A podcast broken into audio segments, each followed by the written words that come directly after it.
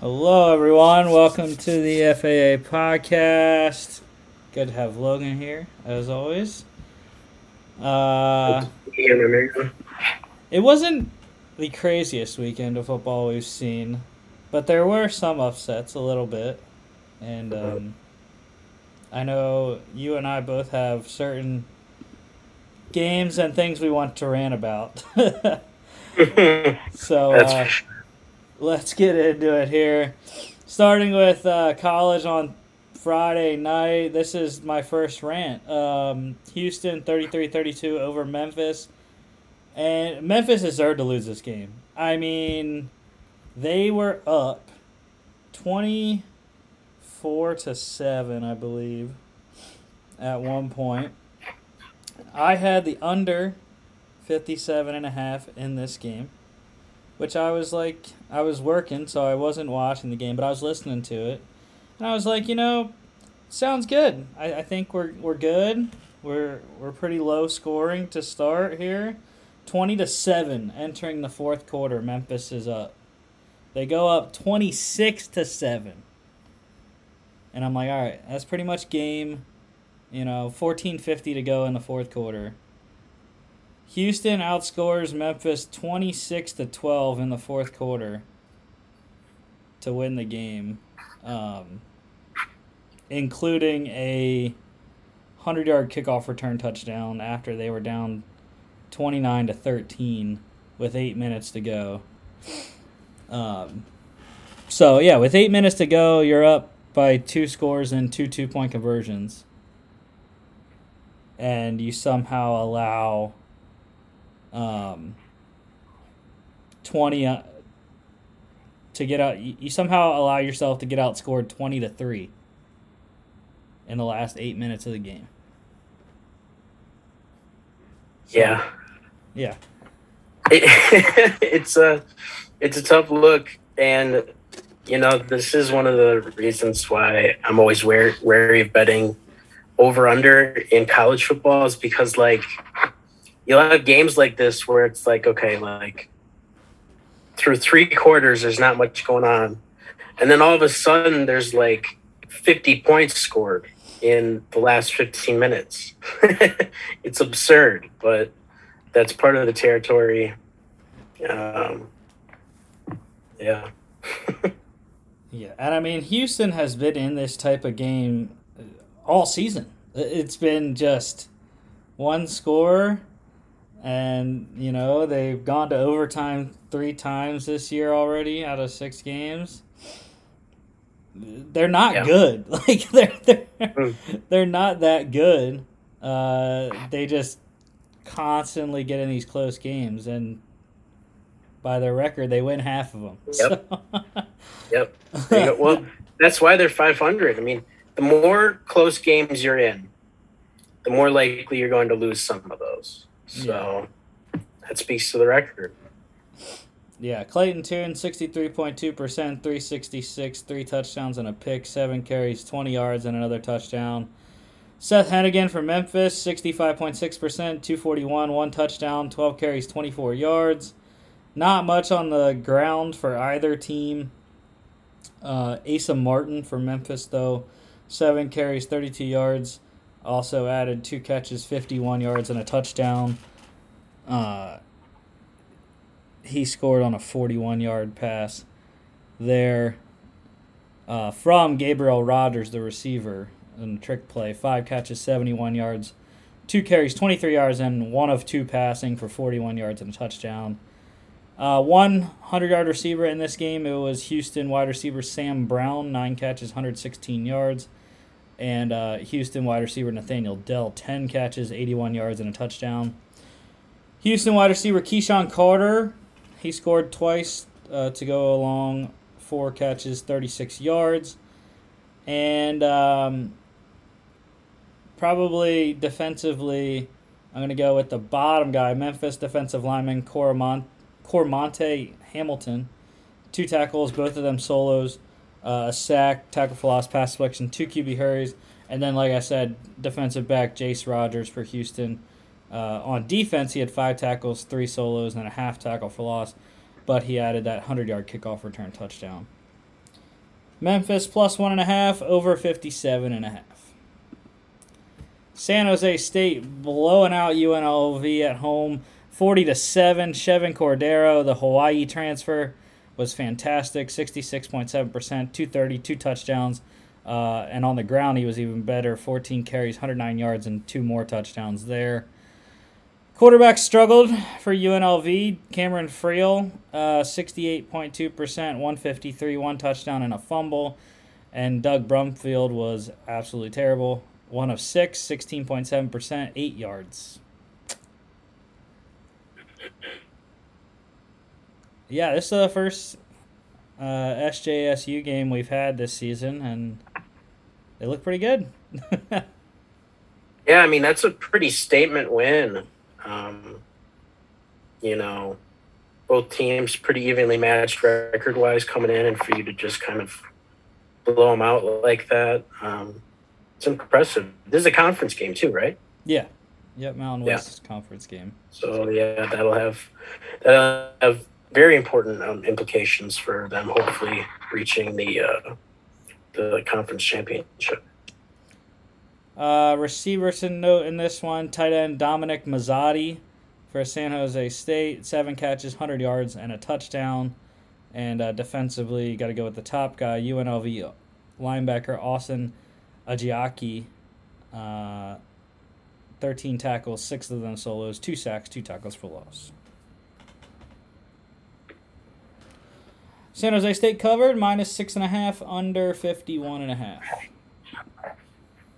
Saturday, number four Michigan, 31-10 over Indiana. Struggled in this game early until the fourth quarter. They outscored them 21-0. Um, but it was 10-10 most of the way. And um, they finally got it going. Blake Corum ripped off a long run and then punched it in at the one-yard line. Uh, JJ McCarthy was great again, 77.8%, 304, three touchdowns and a pick, four carries, 26 yards. Connor Bazelak uh, for the Hoosiers, 51% completion, 203 yards, one touchdown and a pick. And um, guy I have a Heisman future on, Blake Corum, another good game, 25 carries, 124 yards and a touchdown. Um, yeah, that's so, yeah. not a bad bet, um, considering the sheer volume that he's kind of getting right now. Yeah, Michigan keeps rolling. Uh, they won't this weekend though, against Penn State. just saying. Uh, kind of a foreshadowing to our our preview of that game on Friday, but um, Michigan wide receiver Ronnie Bell, great game, 11 catches, 121 yards, and uh, wide receiver Cornelius Johnson, four catches, 58 yards, two touchdowns for him. It's kind of interesting Michigan's tight end situation because preseason everyone was looking at Erick All, but tight end Luke Schoonmaker has been the guy uh, catching the ball and uh, making the plays at tight end. So nine catches, 67 yards, and a touchdown in this one. Um, and defensively, Michigan linebacker Eyabi Okie, three tackles, one solo, uh, sack, one and a half tackles for loss, two pass deflections, and a QB hurry. Indiana did cover, plus 23 and a half, and the under 57 and a half hit. Michigan dropped down uh, a rank this week, even with the the win. Really? Yeah. They're Did they swap them in Clemson? Uh, yes. Yeah, because Georgia went to one, Ohio State went to two, Bama went to three, Clemson to four. Number eight, Tennessee, romping over number twenty-five LSU, forty to thirteen. Um, yeah, I had LSU plus three, which was a great time. Uh, they are so bad compared to Tennessee. Uh, with Jayden Daniels, 71.1%, 300 yards, one touchdown and a pick, 16 carries, 38 yards. Hendon Hooker, 63%, 239, two touchdowns, 10 carries, 56 yards. Uh, Jabari Small, though, for Tennessee, 22 carries, 127 yards, two touchdowns, and a three yard catch. They were running the ball. Um, at will, and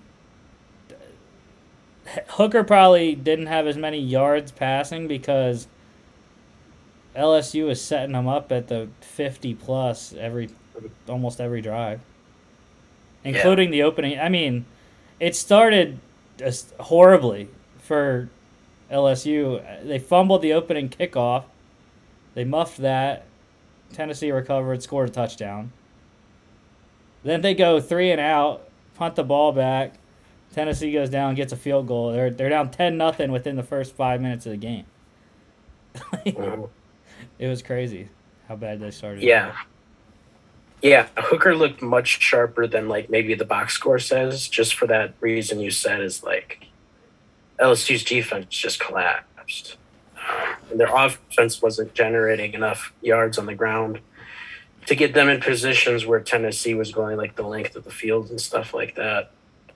But man, Tennessee, man, they're humming along. They are a, I think, a scary team um, for some of the uh, the blue bloods in um, in the SEC. I am pumped for this weekend. The uh, the Bama Tennessee game. Uh, yeah, they so. they jumped up two spots to number six now. That's a three six matchup against Bama this week in Knoxville. Um, yeah, the, like you said, no ground game. Jayden Daniels was the leading rusher for LSU. The leading ball carrier, uh, Josh Williams, seven carries, 10 yards, 1.4 average, and a touchdown, two catches, 15 yards. Bru McCoy was great for the Vols, seven catches, 140 yards. Jalin Hyatt scored twice on four catches for 63 yards. And um, defensively, I got to go with the bottom guy. Guy I've been talking about almost every Tennessee game, defensive lineman Byron Young for the Volunteers. Five tackles, two solos, two and a half sacks, two and a half tackles for loss. Moving up those edge rankings. yeah, and one thing I'll say before we move on here from this game is that Tennessee has had back to back pretty impressive wins here without probably their most talented wide receiver in Cedric Tillman, Tillman who's going to get drafted pretty high next year. Yeah. Um, so we'll see if they get him back this weekend, but pretty impressive stuff. Tennessee covered easily minus two and a half, under 63 and a half. This was a great game. Number 17, TCU, 38 31 over number 19, Kansas. Uh, there has to be an asterisk on this game, though. Jalon Daniels got injured. Uh, Jason Bean balled out to the best of yeah. his ability. Um, the interception he threw was absolutely horrible. It just floated it across the middle, way behind his receiver, um, which led to a TCU touchdown. But uh, also want to mention that uh, the receiver play in this game was elite. The amount of toe tap and just acrobatic catches, uh, three of them that I can remember, two for TCU, one for Kansas. Um, it was just marvelous receiver play in the end zone specifically. Yeah, and I tweeted, I said, we finally got the Quentin Johnston him game because he was a guy in a lot of the uh, way too early mock drafts that a lot of draftniks were kind of salivating over, and you can see why. I mean, he's 6'4", 200 pounds, but he's pretty quick. I'm pretty quick with his feet.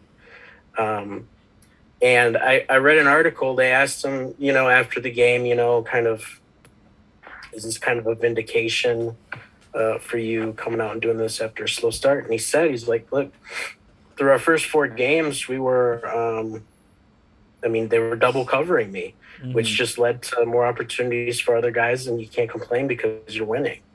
Um, but those guys took advantage of that to where your team like Kansas, you can't really, you know, just single out one guy um, because TCU's offense has been so multiple. And that allowed him to finally have that breakout game um, that you're seeing here. Yeah. Uh, the stats here Max Duggan, TCU 69.7%, 308, three touchdowns and a pick, nine carries, 55 yards, and a touchdown. Jason Bean, like I said, came in for Jalon Daniels, did well, 66.7%, 262, four touchdowns and a pick. Uh, made a record, a Kansas football record, the only quarterback in Kansas history to throw four touchdowns in a quarter uh, or in a yeah in a quarter I believe it was. He threw all four in the fourth quarter I think. Um, seven carries, thirty four yards for him. Jalon Daniels when he did play uh, was struggling, but the Jayhawk defense was also holding up on the other end, so it was a pretty close game the whole way. Uh, fifty percent, eighty nine yards and a fumble. Uh, two backs tied for the rushing lead in the game. Kendre Miller for TCU, 18 carries, 88 yards, one touchdown, two catches for five yards. And Devin Neal for Kansas, 15 carries, 88 yards, one catch for one yard. Like you said, Quentin Johnston, uh, great game for him. TCU, 14 catches, 206 yards, and a touchdown. Um, the other guy that made the one acrobatic catch in the end zone for Kansas was another Quentin. It was the Quentin game apparently, because uh, Quentin Skinner was doing it on the other side for the Jayhawks. Four carries or four receptions, 98 yards, two touchdowns. Had a touchdown that was crazy. Just dropped his knee in somehow. got the knee down. I don't I don't know how he got it in, but uh, and it was he couldn't overturn it. So, um, bunch of other guys scoring touchdowns there, and then not a lot of defensive stats. Uh, so I'm going to go with TCU linebacker Jamoi Hodge, seven tackles, five solos, one sack, one tackle for loss, and one pick. Um, Kansas will be back. Depending on if Jalon Daniels has to miss any time, I think it's probably similar to the Bryce Young situation for Alabama, um, because it was a right I shoulder mean, injury. Bean looked good. Yeah, like in so I think they'll be set and still be competitive um, in Jalon Daniels' absence. I think the thing that will change is kind of that that the dynamic aspect that that Daniels brought in the run game. Um, but I think Bean will be good enough for them um, to win some games in the meantime. Yeah, and that's the uh, added advantage of having a veteran backup. I mean, Jason Bean's a senior, so mm-hmm. you know he knows how how to do it. Um, on the flip side, like I said, I was comparing it to Alabama. You know, they were playing a freshman in Jalen Milroe. so we'll talk about that game in a sec. Uh, but yeah, TCU minus seven pushed and uh, under 70 and a half by one and a half. Number 23, Mississippi State crushing Arkansas 40 to 17. Um, Mark has to be happy that I picked Mississippi State for him uh, and that he lone wolfed it because you and I were on on Woo Pig Sooie. But um, Mike Leach, dude, he's got this offense just chugging. Uh, Will Rogers, 64.6% completion, 395, three touchdowns, no turnovers. That's the game. Yeah. and wh- I didn't even well, I didn't know KJ wasn't going to play. yeah. I mean, that was, yeah, me either. That was, I mean, obviously a huge component uh, of the game. But I mean, Mississippi State, they they have my full attention now, man. I mean, like you said, Mike Leach has this offense humming. Will Rogers is looking incredibly sharp. Um, so yeah, I mean, we'll, we'll see where they go. There's still a lot of ball left, but five and one in in the SEC is really good. Got to play Bama eventually. Mm, yep. Being in the SEC West, so that'll be a game, uh, and I would assume they will have Bryce Young back for that one. So uh, I don't know. I'd have to look at when that game actually is. Uh, but yeah, the uh, That game is in two weeks in Tuscaloosa. So, yeah. It's a tough ask. Uh, but the quarterbacks for Arkansas that did play Malik Hornsby, uh, 8 of 17, 47.1%, 234, one touchdown, two picks. Better on the ground, 8 carries, 114 yards. And then Cade Fortin, uh, 2 of 6, 33.3%, 8 yards. Dillon Johnson, that's one thing that I think is being overlooked with the Mississippi State offense. Dillon Johnson has been running very well, and their run game has been going good.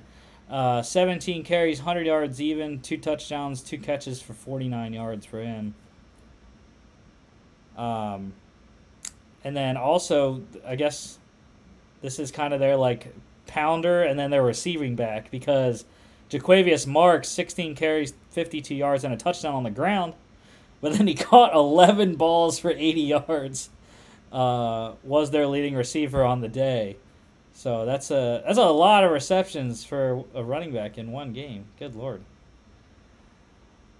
And then uh, 100 yard receiver in this one, Arkansas wide receiver Jadon Haselwood, the Oklahoma transfer, three catches, 113 yards.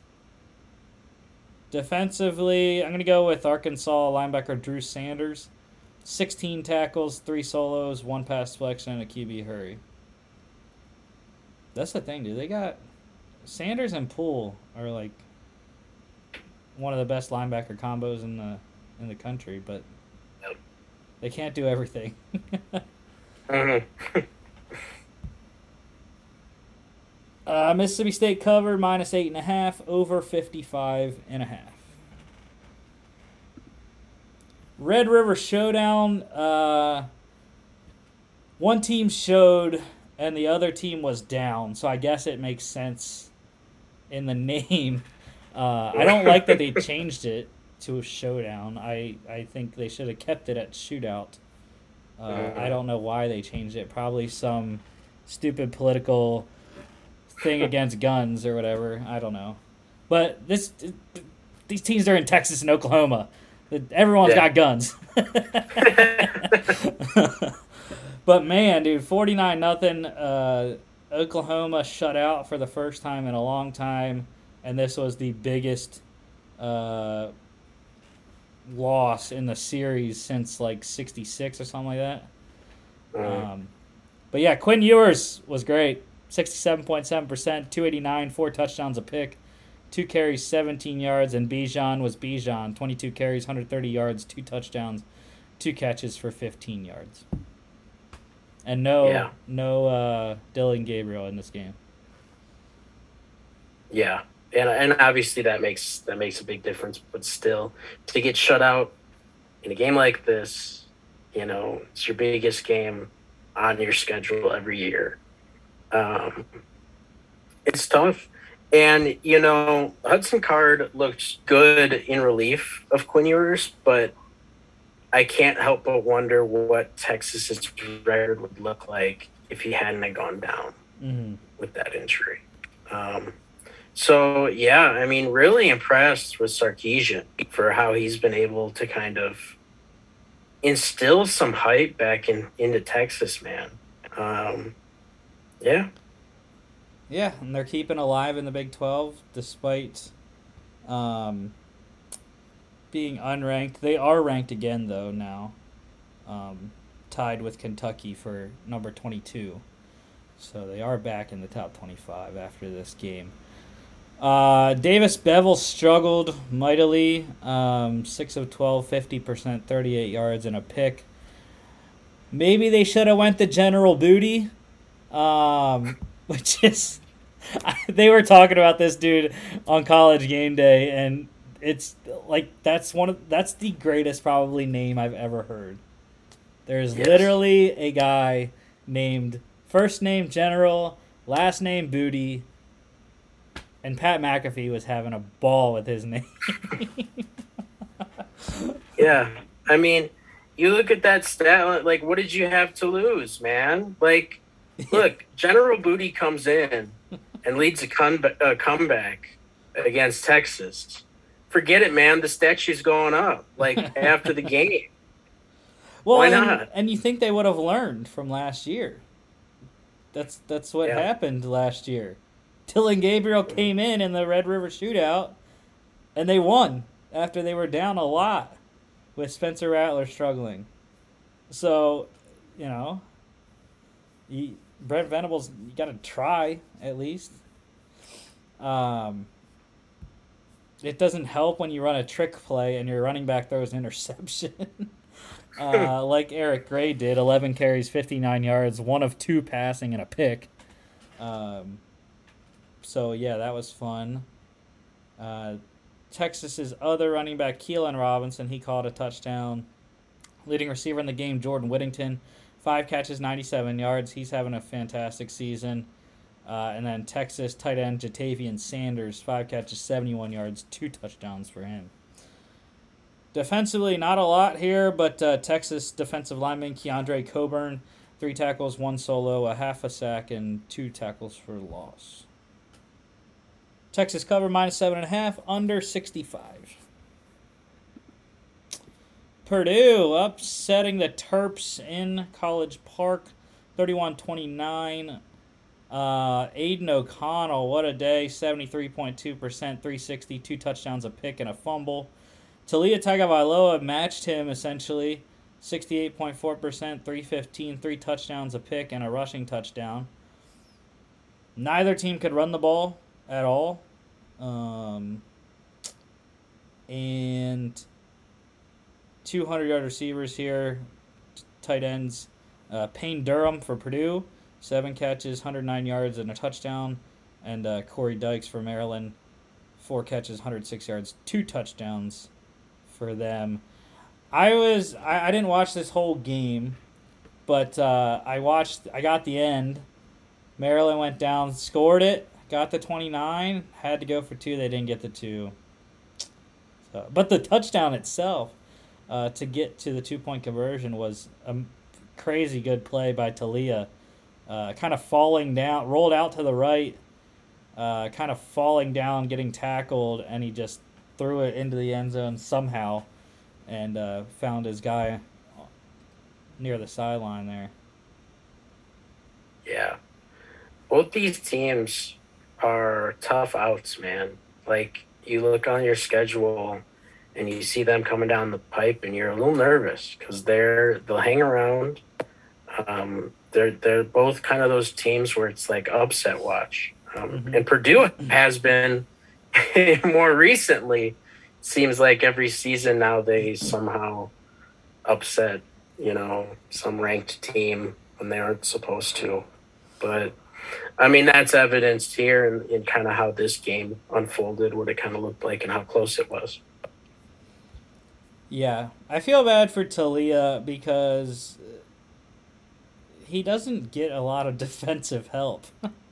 I mean, even like against Michigan State, they were having a good day, but they still that one was still relatively close. So, if if Maryland can find a defense, I mean, there's not a lot of people that I don't think Taulia couldn't beat. Yep. So, uh, defensively, I'm gonna go with Maryland linebacker Durell Nchami. Uh, four tackles, all of them solos, two sacks, three tackles for loss. Purdue plus three over 59 and a half. By the hook.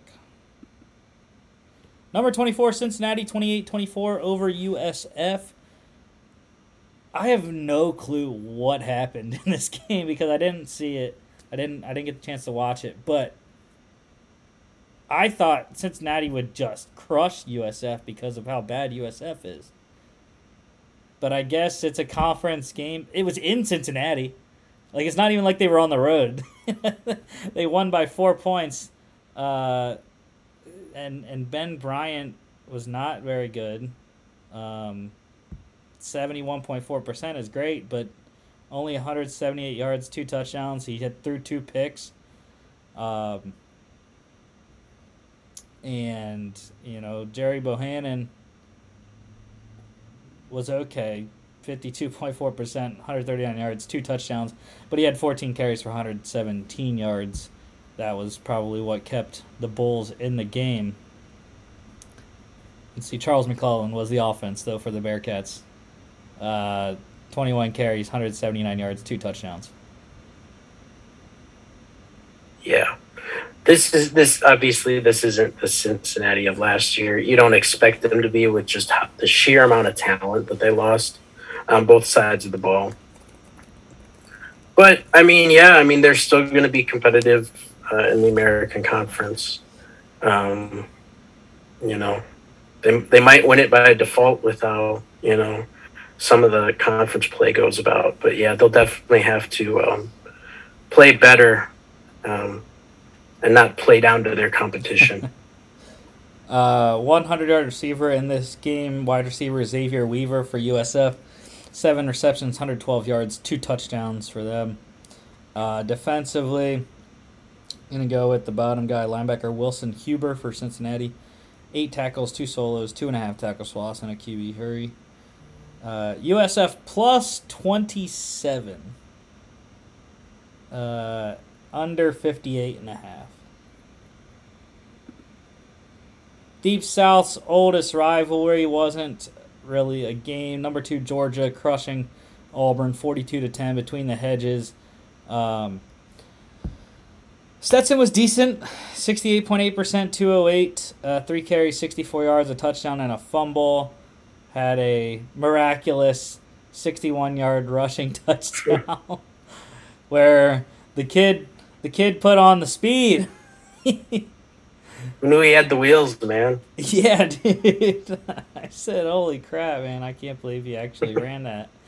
Um, but Robby Ashford for Auburn struggled mightily, thirty-four point two percent, one hundred sixty-five yards, a touchdown, nine carries, fifty-two yards, and a fumble uh, of his own doing, hitting his thigh or knee, whatever it was that made him fumble. But uh, you saw Georgia carry the the the second half of the Missouri game over to this game. They committed to the run, they stuck with it, and then once Auburn got tired on defense, they were just gashing them. Uh, Kenny McIntosh got injured in this game, but or no, was it Kendall? No, yeah, Kenny Kenny got hurt, and then um, but it didn't matter. Kendall Milton and I finally got uh, the Mac the McIntosh injury allowed my guy Daijun Edwards, who I wanted to see. Uh, I said last week I wanted to see him get more carries since he was so effective against Missouri. He got more carries in this one, and he was crazy good. 12 carries, 83 yards, and three touchdowns. Had the hat trick, one reception for zero yards there. Uh, he wasn't the leading receiver, uh, leading ball carrier in the game though. Branson Robinson, the freshman, 12 carries, 98 yards, and a touchdown was their leader. Yeah, yeah, this was a really good get back game. I had so many people in my mentions last week saying, you know, Georgia's overrated. You know, they let the worst team in the SEC hang around, which I don't think Missouri's the worst team in the in the SEC, but yeah, whatever. Like I, like I think I said last weekend or last week on the show, like I'm not worried about Georgia. Like I'm not. Their defense is still too good. The offense is fine. Stetson Bennett is kind of like the ultimate game manager for that team. And as long as he continues to do that, they can go as far as they want. Um, they're going to have a tough road to hoe, like I said, with some teams that are kind of scary, like um, Tennessee, they'll have to face. But um, there's no reason why this team can't repeat. Yeah, starting in two weeks, they have the gauntlet um, to the SEC championship. Uh, the the Florida Georgia game is uh, or three weeks is that game October 29th. and then they see the thing is like they host Tennessee. Big advantage for Georgia in that respect. Um, and I would ass- they haven't announced the time for that yet. I would assume that is a night game. Um, and then you know they got to go to Oxford or not Oxford. Um, they have to go to Starkville to play Mississippi State, and they have to go to Lexington to play Kentucky, which by that point I would expect Will Levis would be back. Mm-hmm. So that four game stretch is is going to tell to see if if Georgia's going to be back in the playoff or not. Um, but yeah, uh, Ladd McConkey, leading receiver in the game, five catches, 47 yards, and uh, defensively, not a lot of special stats. So I'm going to go with Auburn defensive end Colby Wooden, five tackles, three solos, one sack, and a tackle for loss. Georgia covered. I cashed on this one, minus 27 and a half, and uh, over 49 and a half. Number seven, Oklahoma State, 41 31 over Texas Tech. I know I saw, saw some people that were like, whoa, Texas Tech's holding in there. And they were for most of the game. Oklahoma State got ahead late. Um, but how about the, he's a freshman, I believe, Behren Morton for the Red Raiders, 62.9%, 379, two touchdowns and a pick, 16 carries, 46 yards, and a touchdown. Uh, Spencer Sanders struggled. 48.9% completion, 297, a touchdown, 17 carries, 56 yards, two scores on the ground. Uh, so I think that's that's kind of the thing. Like if if Spencer struggles passing, he can always run the ball. So I think Oklahoma State's fine. Yeah. Yep. I feel like he's one of those guys, you know, you, you let him work on the ground and that can help him in the passing game. You know, he gets into a rhythm. Um, and you can win like that um, in, in college football. Um, but, you know, I, I just want to keep hammering home, man. The Big 12, Big 12 play has been probably some of the most fun we've seen in college football um, this season. And it continues to be because each of the teams basically has – a chance to beat any of the other teams. There's not really a whole lot of scrubs right now. Um, yeah. Which is kind of a complete turnaround from what kind of we all expected in, when the news came through that Texas and Oklahoma were leaving. Um, so yeah, good good for them, and I'm excited to see how it plays out. Yeah. Uh, just like I said with Georgia, Oklahoma State is running the gauntlet starting this week. At TCU, they host Texas. They go to Kansas State and to Kansas. So four games going to define the season for Oklahoma State there. Um, 300 yard receivers in this game. Texas Tech wide receiver Jerand Bradley, eight catches, 119 yards, and a touchdown. Oklahoma State wide receiver Bryson Green, five catches, 115 yards, and a touchdown. And then Texas Tech wide receiver Trey Cleveland, eight catches, 100 yards, even. A boatload of defensive stats in this game. I have no clue, no clue who to pick, uh, but I think I'm going to go to Oklahoma State defensive end Brock Martin. Uh, four tackles, all of them solos, two sacks, three tackles for loss, one pass deflection, and two QB hurries. He's a guy that could that could be drafted. Maybe. Mm-hmm. Uh, Texas Tech cover plus 11 and a half over 65 and a half. I think I did mention you should take the over in this game. Number 18 UCLA 42-32 over number 11 Utah. Um, this one was a lot closer than just 10 points. Utah got a pick 6 late. Um, that helped them get to within 10. Uh, but I lone wolfed the Bruins. Who would have thought? Uh, I've been a Utah hater since they lost to Florida week one, uh, and it it culminated finally in this game. DTR is playing at another level right now. Um, seventy-eight point three percent, two ninety-nine, four touchdowns and a pick. Also chipped on a rushing touchdown. Um, I mean, Chip Kelly there it, it's go it's gonna come to a head against UC, USC. That's, I mean, they had to play Oregon this week, and the USC game isn't until November nineteenth. But I'm just saying, like, what they get past Oregon in Eugene this weekend. We're gonna see the Pac-12 championship preview in at uh, the Rose Bowl in a in like a month. Yeah. That's another conference, man, that like everyone, including myself, kind of wrote off, and it's just been really good football, you know, this year. Um, and this game really shocked me, not because I thought UCLA was fraudulent or anything like that, but because I just figured that Utah um, would win um, based on better coaching. I thought it would be kind of a close game, but I thought Utah would be able to pull it out.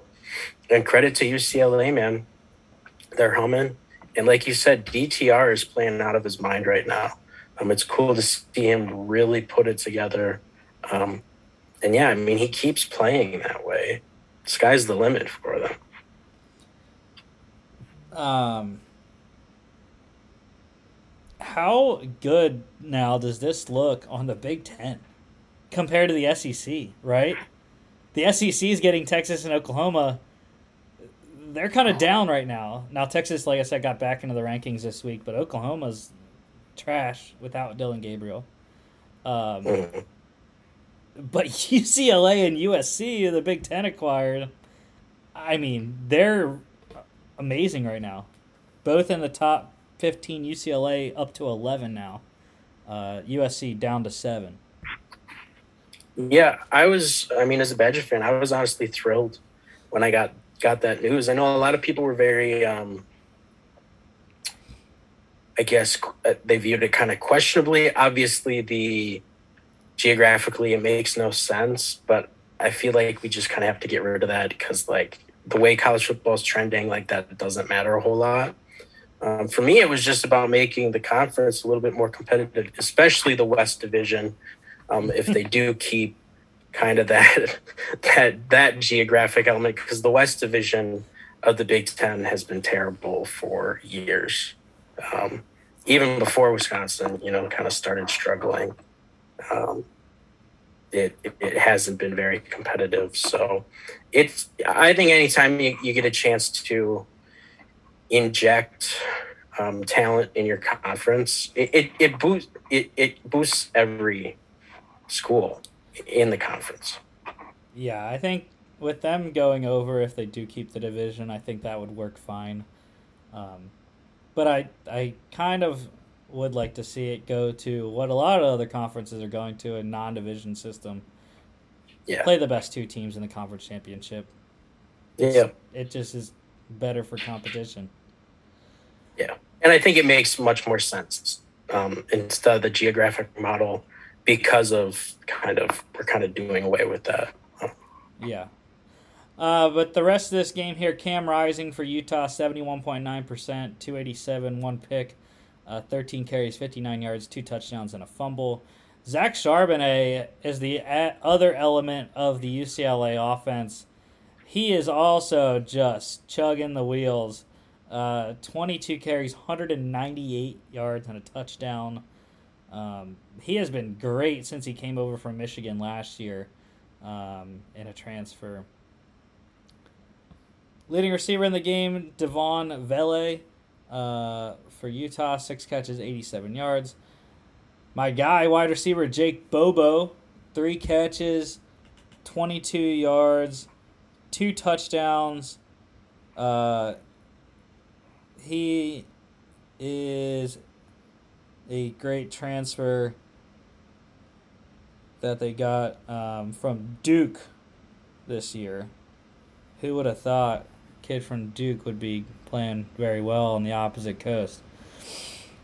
Um, and then defensively, have to go. I mean, Clark Phillips is just good. I mean, he's he's better than good. He's great, fantastic, whatever adjective you want to use.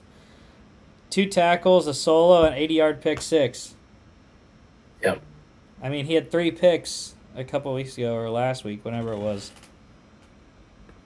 And uh, I believe he I'm not exactly sure, but I would I believe he's leading the country in interceptions. If not, he's tied for the lead. Uh, yeah, he's tied for first with five on the season. So, first round pick. Yep. yep. Uh, I think honestly you can lock him in at this point. I mean that production is absurd. I mean you always draft traits over production, but I mean the guy has both, in my opinion. Um, and really, this cornerback class is looking insane right now. Like if the draft was tomorrow, that might be the strongest position group. So he is draft eligible then, because again, I hate ESPN because they don't put red shirts on there. So he would Yeah. he'd be a red shirt sophomore because it shows sophomore on ESPN. Yeah, yeah, he's eligible. Okay. Yeah, and all five picks have came the last three weeks. He had one one against Arizona State, three against Oregon State, and one against UCLA. He's he's going for the hat trick though. Um, this next game against USC, he uh, he's going for the the pick four in picks in a row, and then he's going for the the hat trick. He if he can score a touchdown again, he scored he scored defensive touchdowns back to back weeks. So Yeah. trying to get one off of Caleb Williams, that's going to be tough. Yeah, and he's got it probably his toughest assignment yet against Jordan Addison. That is going to be appointment television right there. Two first round talents going at it. uh, UCLA plus three over 64 and a half. Liberty 42-24 over UMass. Um, yeah, the uh, the quarterback play was not very good here. Um, Jonathan Bennett for the Flames, 50% completion, 9 of 18, 183 yards, 2 touchdowns, 9 carries, 50 yards. Their other quarterback, Nate Hampton, 3 of 5, 60%, 76 yards. Neither quarterback for UMass was that great. Garrett Dzuro, uh, 507, 71.4%, 83 yards. And then Gino Campiotti, uh, 107, 14.3%, 5 yards and a pick. 13 carries, 14 yards. Um, so yeah, I mean, what what else would you expect? UMass is not good. They haven't. I I don't know when UMass has ever been good. So, um, yeah. uh, one good performance in this game though for UMass. Running back Greg DeRosier Jr. Uh, seven carries, 110 yards, two touchdowns, and a three-yard reception. Uh, and then a couple performances for Liberty here. Shedro Louis, nine carries, 26 yards, three touchdowns, and a 21-yard catch. And then probably their best player, I would think, uh, for Liberty, Demario Douglas, the wide receiver, four catches, 134 yards, and a touchdown. Uh, and then defensively, got to go with UMass defensive back Jordan Mahoney, three tackles, two solos, and a 22-yard fumble returned for a touchdown. Steven Sings the fifth has my uh, honorable mention for Liberty. Uh, UMass did cover plus 22 and a half and uh, over 45 and a, 45 and a half this game was at. Cr- uh, sailed over that one. Tulane, five and one Green Wave, twenty four nine over ECU. Um,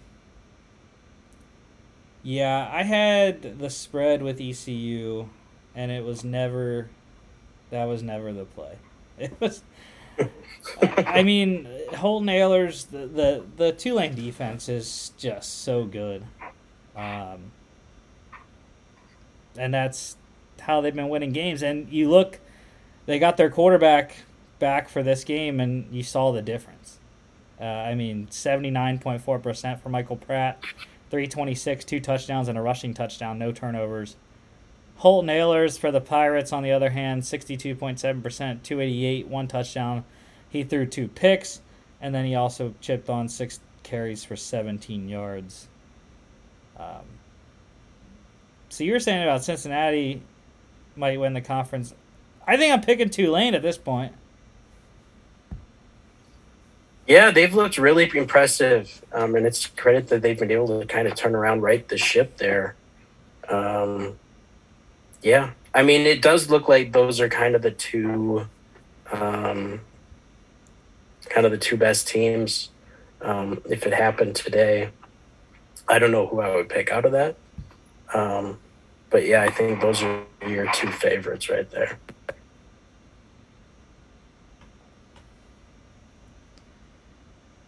Yeah, yeah, they are they are there. UCF is four and two, in Memphis or UCF is four and one, and Memphis is four and two right now. So that's your that's your top four in the American. Um, but yeah, Deuce Watts, wide receiver for Tulane, leading receiver in the game, four catches, 93 yards, and a touchdown. Um, and then defensively, have to go with ECU defensive lineman Chad Stevens, seven tackles, five solos, a half a sack, two and a half tackles for loss, and three QB hurries. Tulane cover minus two and a half, under 55 and a half.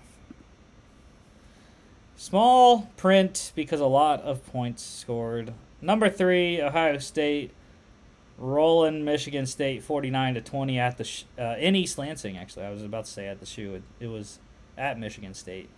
Um, yeah, CJ Stroud. I mean, give him the Heisman. 80.8%, 361, six touchdowns and a pick. That was his his decent day. yeah. Yeah, not too shabby, you know. Whatever. And I actually had to root for Ohio State as much as I hated it. Um, I put a play in on the Ohio State spread because I, I knew Michigan State was trash. Um, but it, it barely cashed. I had to hold my breath as Ohio State kept scoring, but they allowed Michigan State to score three times.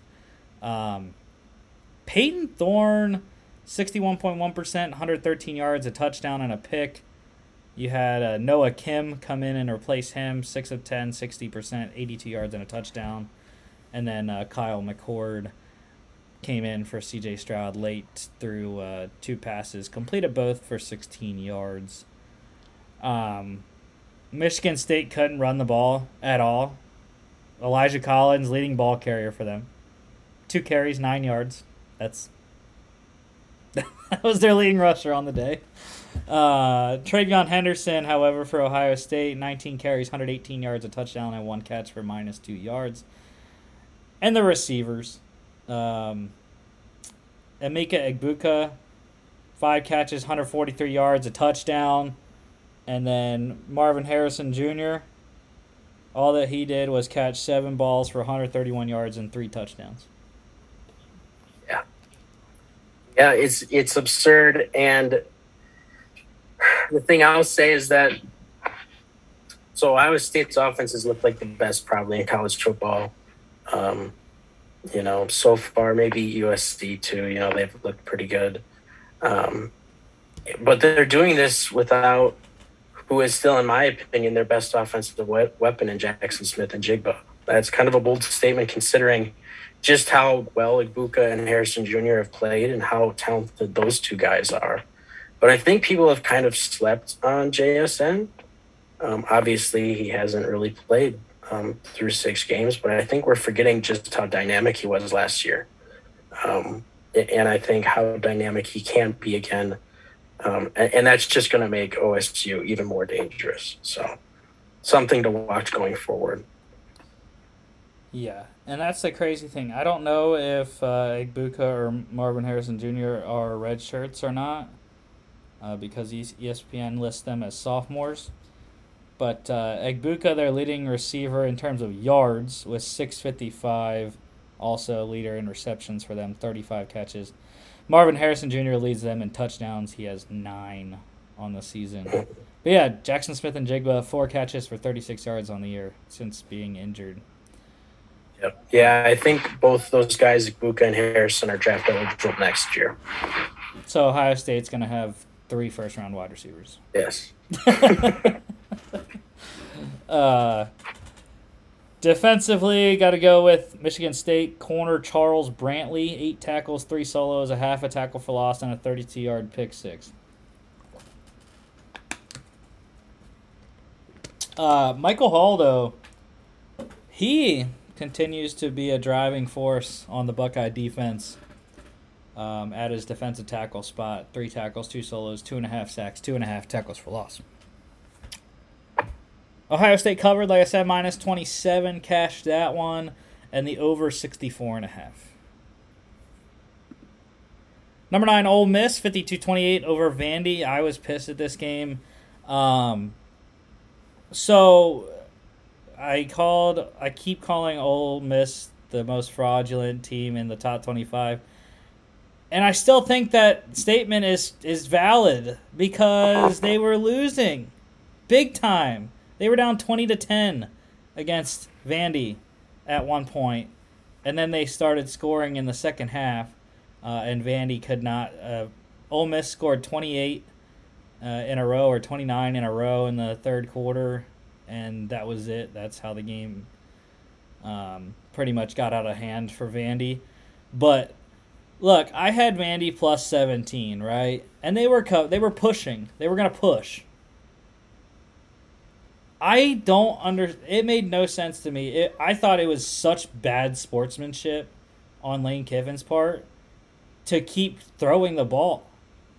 And they went for the touchdown after Vandy onside kicked and they went down and scored a touchdown. I just thought that was the mo- the biggest asshole move and so unsportsmanlike, dude. Yeah, yeah. I mean, yeah. I mean, I think he'd probably say, you know, he's just trying to execute. It's basically like practice in game. Um, yeah, I don't know. I mean, like you said, I wouldn't do it. Maybe it's a little bit of a bush league move. Um, yeah.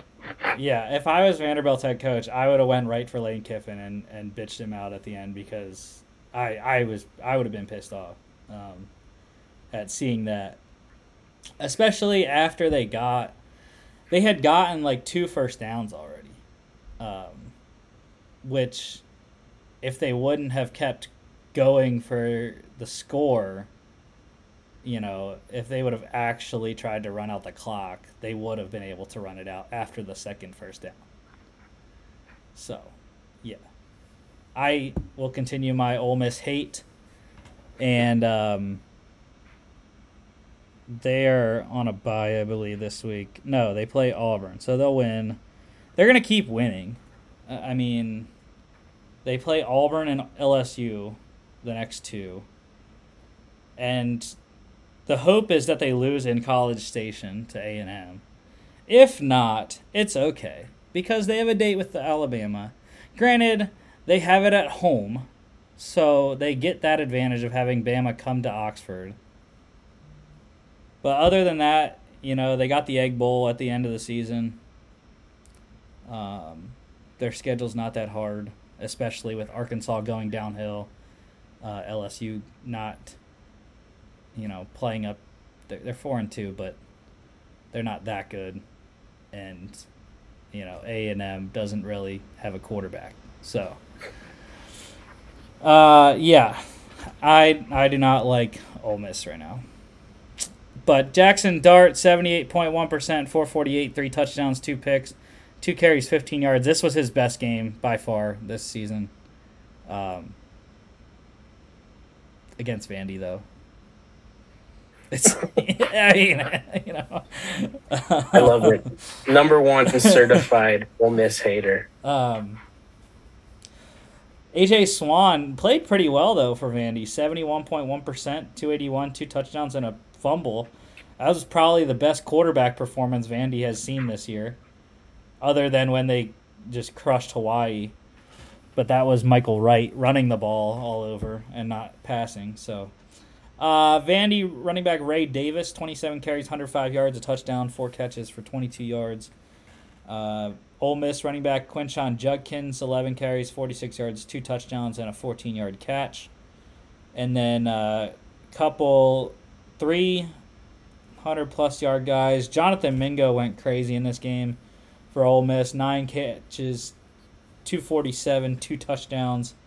Jordan Watkins for Ole Miss, seven catches, 117 yards, and a touchdown.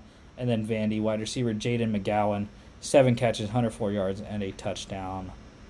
Um, how do you like Mingo? Is he going to be another another Ole Miss receiver in the league? Could be, man. You could you keep putting up stat lines like that. I mean, twenty seven point four average. yards per catch. That's that's asinine. That's absurd. Yeah, he caught two long touchdowns in the game. Um, one from 71 and 72. so that was most of his yards. 143 of his yards there on two catches. Uh, defensively, gonna go with Vandy, linebacker De'Rickey Wright, four tackles, all of them solos, pass deflection, and two picks. Caught both off of Jaxson Dart. See, like that's the thing. Like you can't, you, you, you can't throw two picks against Bama and expect to win. Yeah. So have fun with that. Um, when he does that, but it's okay. Uh, I will I will be hammering whatever the spread is. Um, when they play Alabama. Ole Miss cover minus 17 over 59 and a half. Arizona State, the uh, well, this was the lone upset, right, of a top 25 team this weekend. Uh, unless or no, there was there was two. Unless you count UCLA beating Utah an upset because it technically was, but uh, specifically speaking, unranked versus ranked, this was one of two, one of only two upsets this weekend. Uh, and a crazy one at that. I mean, who would have thought Arizona State would, be the team to beat Washington? Uh, but they did 45 38. Michael Penix, 62.3%, 311, one pick, and a rushing touchdown. And I think Arizona State won because they Emory Jones got hurt. uh, he was 7 of 9, 77.8%, and 59 yards before he got hurt. But the freshman was fantastic. Uh, Trenton Bourguet, 15 of 21, 71.4% completion, 182 yards, three touchdowns, and a pick. Um, and this was finally Xazavian Valladay finally went back to his Wyoming production in this game. 23 carries, 111 yards, and a touchdown. Four catches, 22 yards, and another score there. So yeah, I, I kind of wish I would have watched this game because it was sounded like a fun one. Yeah, man. And just after I had turned heel and started voicing my support for Washington and everything they were doing. They go and betray me like that. Back to back. Always losses. trust your gut. Uh, but yeah, I mean, credit to Arizona State, man. I mean, you lose your head coach um, mid-season. You got all this kind of recruiting violation controversy going on. You're massive underdogs against a ranked opponent you're one and four, they're four and one, and you come out and you just beat them in a shootout. You know, that that's the kind of galvanizing win that can cause a team to kind of start building some momentum. So, good on them. Yeah, for Washington, Cameron Davis, nine carries, 77 yards. He scored three touchdowns on the ground. Um, 100 yard receiver in this one, wide receiver Rome Odunze uh, continues to have a great season. Nine catches, 115 yards. Wide receiver Elijah, Elijah Badger for Arizona State, seven catches, 53 yards, two touchdowns. Does he need to become a, a Wisconsin Badger now? Uh, is, I is saw that who they're transferring? They're looking to get into the portal next year. I saw a tweet. Someone said the Badgers better have done everything they could to try and recruit Elijah Badger to Madison. Uh, it sounds like that would be a, a, he would get a lot of NIL money uh, with that last name. Right. Uh, and then defensively, there's only one choice. Uh, Arizona State defensive back Jordan Clark, nine tackles, all of them solos. Uh, one tackle for loss, a pass deflection, and a 38 yard pick six. Arizona State plus 13 and a half, over 56 easily. 83 points.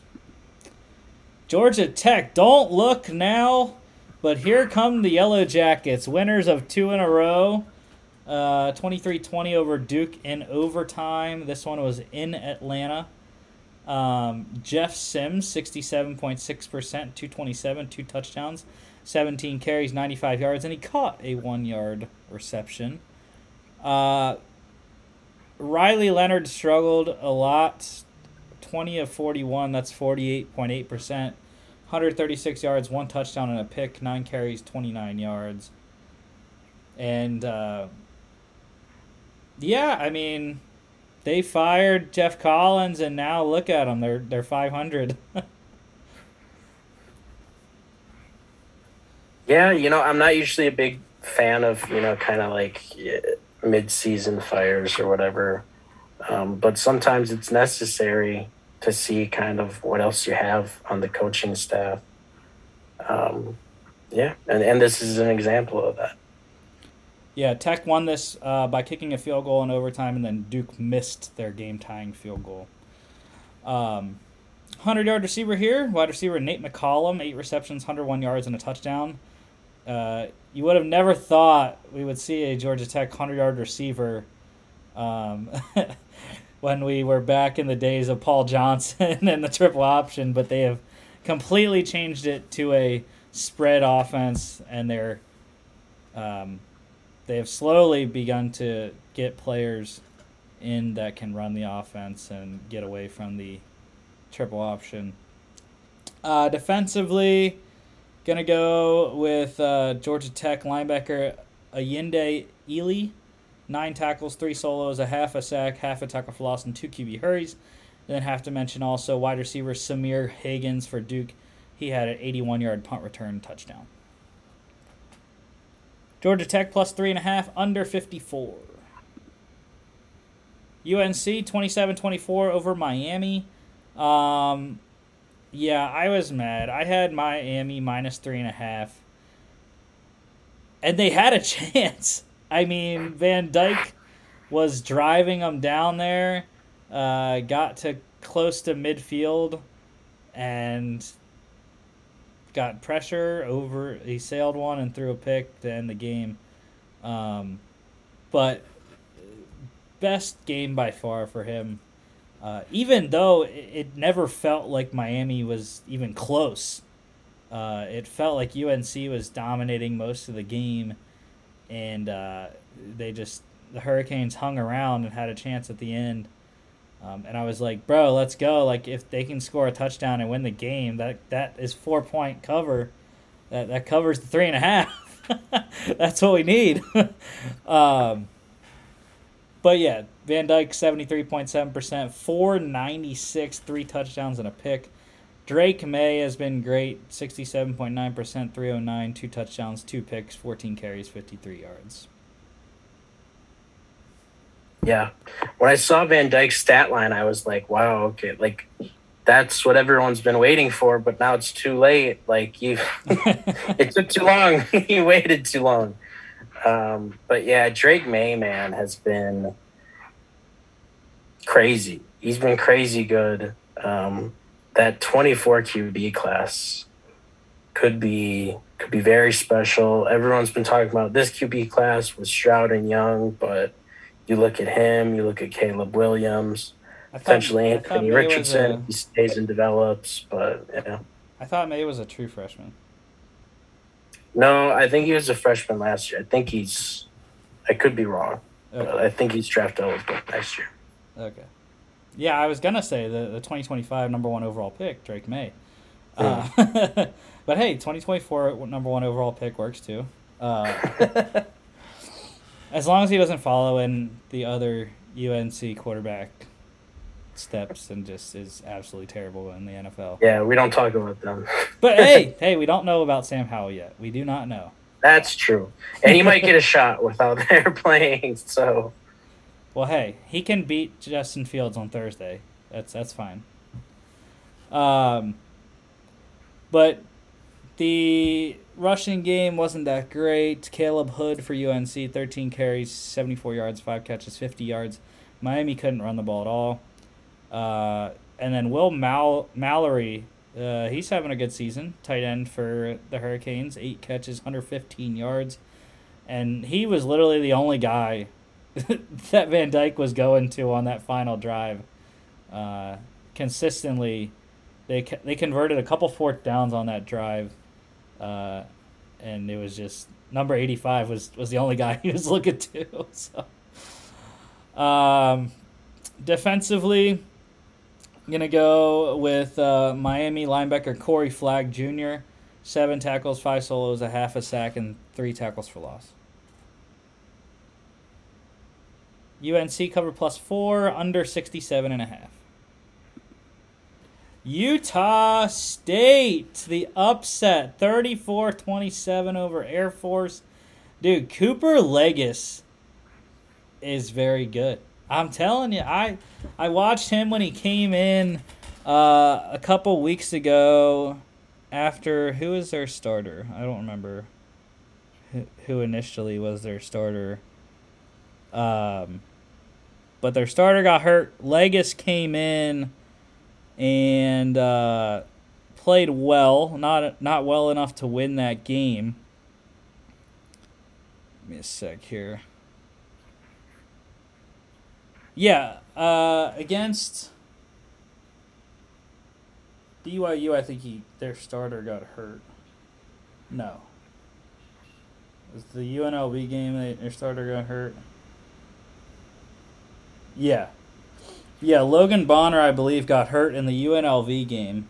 Cooper Legas didn't play that game, but he played against BYU, played very well against BYU, only losing by 12 points there. But yeah, I mean, he was great. 78.3%, 215, two touchdowns, a pick, 13 carries, 76 yards and a touchdown. That's his that's his biggest thing is is he's a very good ball carrier and runner.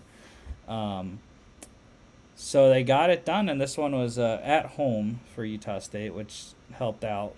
And I was on the Utah State spread, so I was loving it.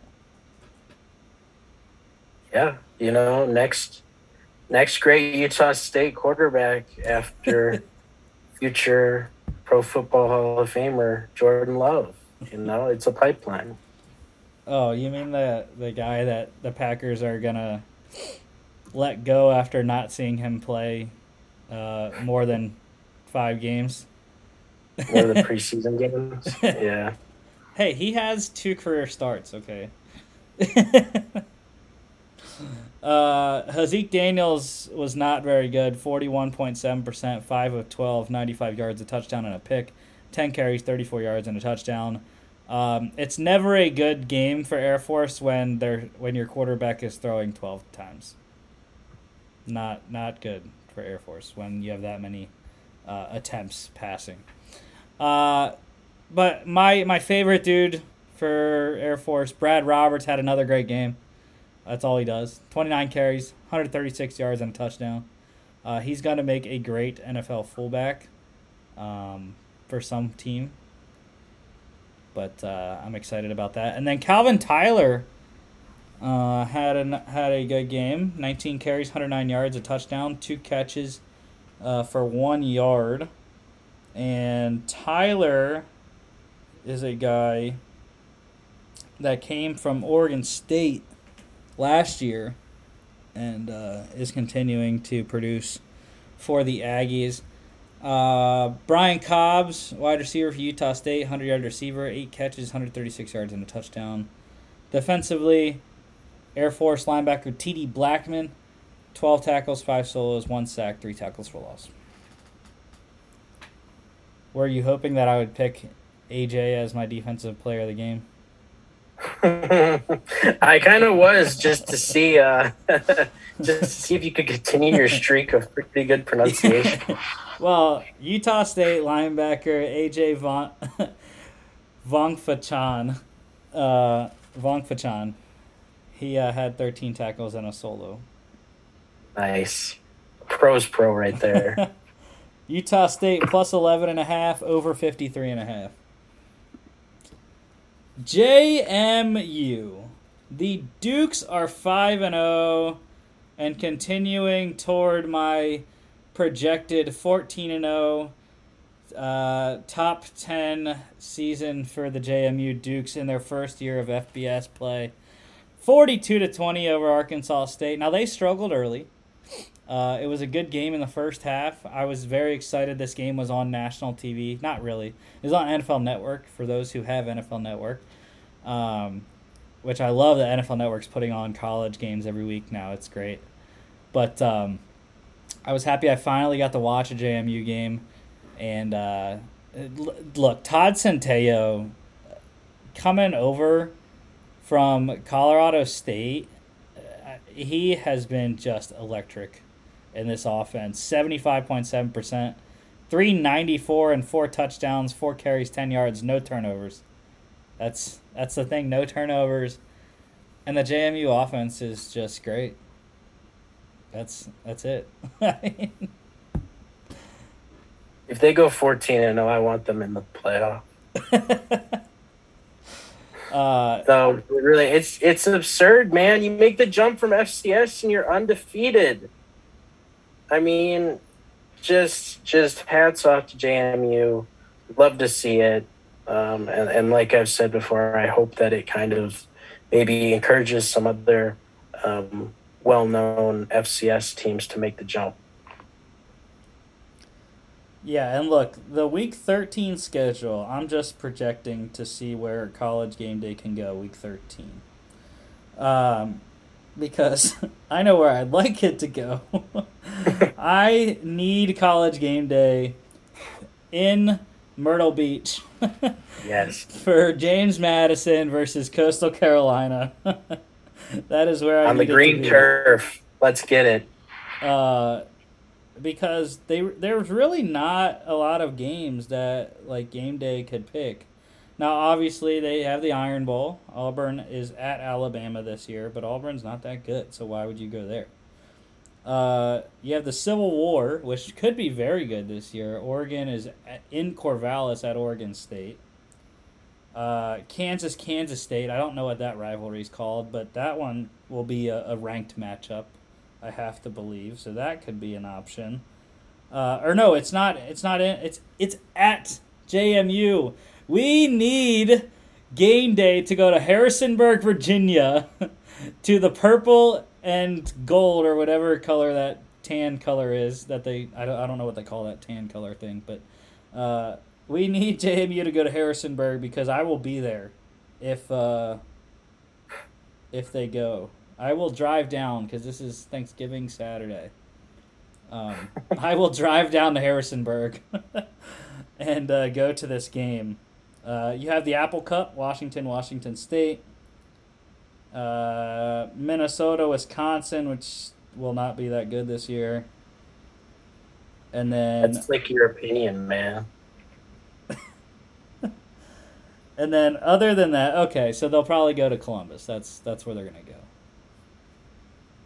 It's the big one, Michigan at Ohio State. That's probably where they're gonna go. Uh, that's really the only other game that I can see them choosing this game over. But I'm just saying, I'll go to I'll go to game day in Harrisonburg if uh, it's only, it's probably only about uh, three or four hours from my hometown. so. Yeah, what's what's a three-hour car ride? Uh, but yeah, James Blackman for Arkansas State, 61.5%, 247, two touchdowns, a fumble. Percy Agyei-Obese uh, is having a really good season 21 carries, 158 yards, two touchdowns. Um, and then wide receiver Kris Thornton, nine catches, 173 yards for the Dukes. Defensively, uh, I'm going to go with JMU defensive lineman Isaac Ukwu. Six tackles, five solos, two sacks, two and a half tackles for loss. And the number 25, James Madison Dukes covered. 11 and a half. And I th- this was the first week I finally took their spread. And I will be taking their spread every single week from here on out. uh, over 55 hit. They finally, I, I think I said about them getting ranked last week, and, and they finally got the ranking this week at 25. Uh, number five, Clemson 31 3, romp over Boston College. This one was in Boston. Uh, DJ 58.1%, 223 touchdowns, a pick, 12 carries, 69 yards. And this one, I saw it was like 3 3 for a little bit, and it was just kind of holding there. And I was like, what is happening? Like, is, is BC about to do it right now? and then Clemson became Clemson again and, and uh, rolled. Phil Jurkovec, uh, 47.5%, 188, one fumble. Probably uh, the reason why Boston College was in this game early was because Clemson couldn't run the ball. Other than DJ scrambling, you see that Mafah was their leading rusher with 36 yards and Shipley – scored a touchdown, but he only had 33 yards. So yeah, I mean, Clemson moved up. They moved to number four uh, because Michigan struggled in Indiana, and that was why. Yeah. But I'm not seeing it. Um, you know, I just think that the ACC has a few teams that are again kind of those scrappy kind of things. I, I don't see Clemson coming out unscathed, um, and, and, I don't feel as though they've played a whole lot of teams. I know the NC State game was a pretty good win. Um, that was home. Yeah, I mean, we'll see. We'll see how where they go from here. I think the NC State game changes if it's at NC State, mm. like it was last year when they lost NC State. Um, Zay Flowers for Boston College, leading receiver, eight catches, seventy-five yards. He's a he's an NFL dude. Yep. And uh, defensively, I'm gonna go with uh, Clemson defensive tackle Tyler Davis, another NFL dude. Four tackles, three solos, one and a half tackles for loss, and three QB hurries. Tyler Davis, the future Philadelphia Eagle. you have enough. No, bro. Fletcher's gonna retire probably next year. We need another. We need another defensive tackle to run along with Hargrave and Davis. We need two Davises. Oh, well you might have a top fifteen pick the way the Saints are playing. Top five. uh, Clemson cover minus twenty one under forty eight and a half. Number six, Wash uh, UN USC. I'm getting my words all mixed up. Number six, USC, 30-14 over Washington State. Caleb Williams, not that good this game. Uh, 51.7%, 188, two touchdowns, nine carries, 34 yards. Uh, was helped out by his good buddy Travis Dye, the uh, Oregon transfer. 28 carries, 149 yards, a touchdown, three catches, 18 yards. Cam Ward, 59.4%, 172, two touchdowns. Um, and he had his own 100 yard rusher in Jaylen Jenkins, 13 carries, 130 yards, two catches, 54 yards. You notice who's not on the screen? Yeah, it's your boy. Jordan Addison's yeah. not. Uh, Mario Williams had a great game, though. Uh, another Oklahoma transfer, four catches, 82 yards, two touchdowns. So, this is two games, though, now that Addison's been shut down. Oregon State, Washington State. Mm. So we'll have yeah. to see. Utah, Clark Phillips coming up. Yep. I have to imagine it's because he's getting doubled now. Yeah. Um, but yeah, Mario Williams can can get it done. Uh, and defensively, how can you not go with anyone else other than defensive lineman Tuli Tuipulotu. Um, five tackles, four solos, three sacks, four tackles for loss, and one QB hurry. Um, Marlon's brother, I believe, playing in the NFL um, for my Eagles. I think he's on the. Unless he went somewhere else, I don't know. Uh, USC cover minus 12, under 64 and a half. Yeah, I, I screwed that one up. I said take the over. I thought there was going to be a lot more points than this one. But USC defense came up. Mm-hmm. South Carolina upsetting number 13 Kentucky 24 14. Asterisk. No Will Levis. I didn't know Will Levis wasn't going to play. It's like the KJ Jefferson thing. I didn't know. Mm. Will Levis didn't play a down in this game. Um, it was Kaiya Sheron though, fifty-five point six percent, one seventy-eight, two touchdowns and a pick, and Kentucky had chances to win this game. I mean, they were in it all game. It's just they couldn't put things on top of each other to to get consistent drives and into scoring position. Uh, Spencer Rattler was efficient, 73.7%, 177, one touchdown and a pick and a fumble. So, you know, turnovers continue with Spencer Rattler. It's what he's become. Yeah, that's a pretty standard Spencer Rattler game, I feel. Uh, 100 yard performers running the ball here. Chris Rodriguez, I think, is officially back. 22 carries, 126 yards, a fumble, and a one yard reception. And then uh, Marshawn Lloyd for South Carolina, 22 carries, 110 yards, a touchdown, two receptions, 31 yards. I love Rodriguez. Man. Yeah. Yeah, I, I got the notification for this this game, the final on my phone, and it, and it said, you know, South Carolina upsets number three Kentucky. And I was like, oh wow, you know, good for good for Beamer, good for. And I saw Will Levis was out, and I was like, you, like, can you really call it an upset at that point? I mean, that changes the game so much. Not that you know, not to take away too much from South Carolina, but like, you know. and it was um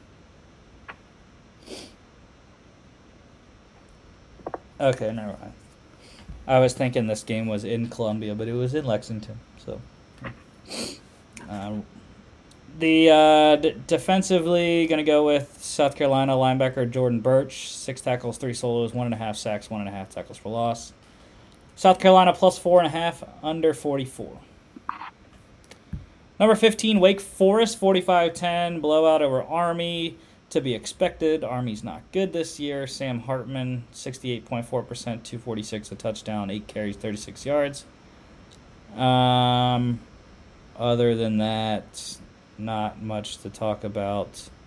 Christian Turner for Wake, 8 carries, 46 yards, 2 touchdowns. And uh, defensively, I'm going to go with. Um, Wake defensive lineman Kendron Wayman, three tackles, one solo, one and a half sacks, one and a half tackles loss, and a QB hurry.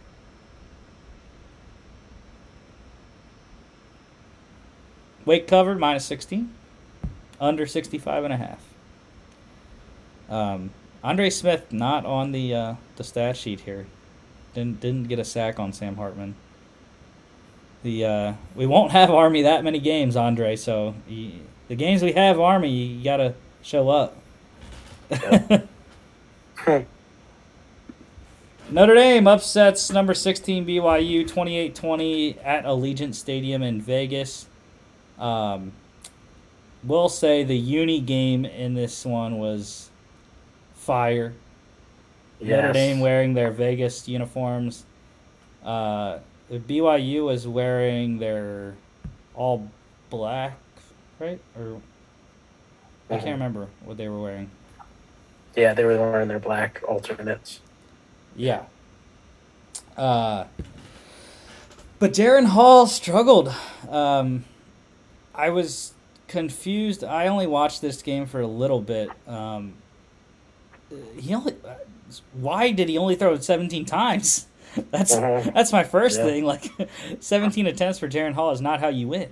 Uh, 9 of 17, 52.9%, 120 yards.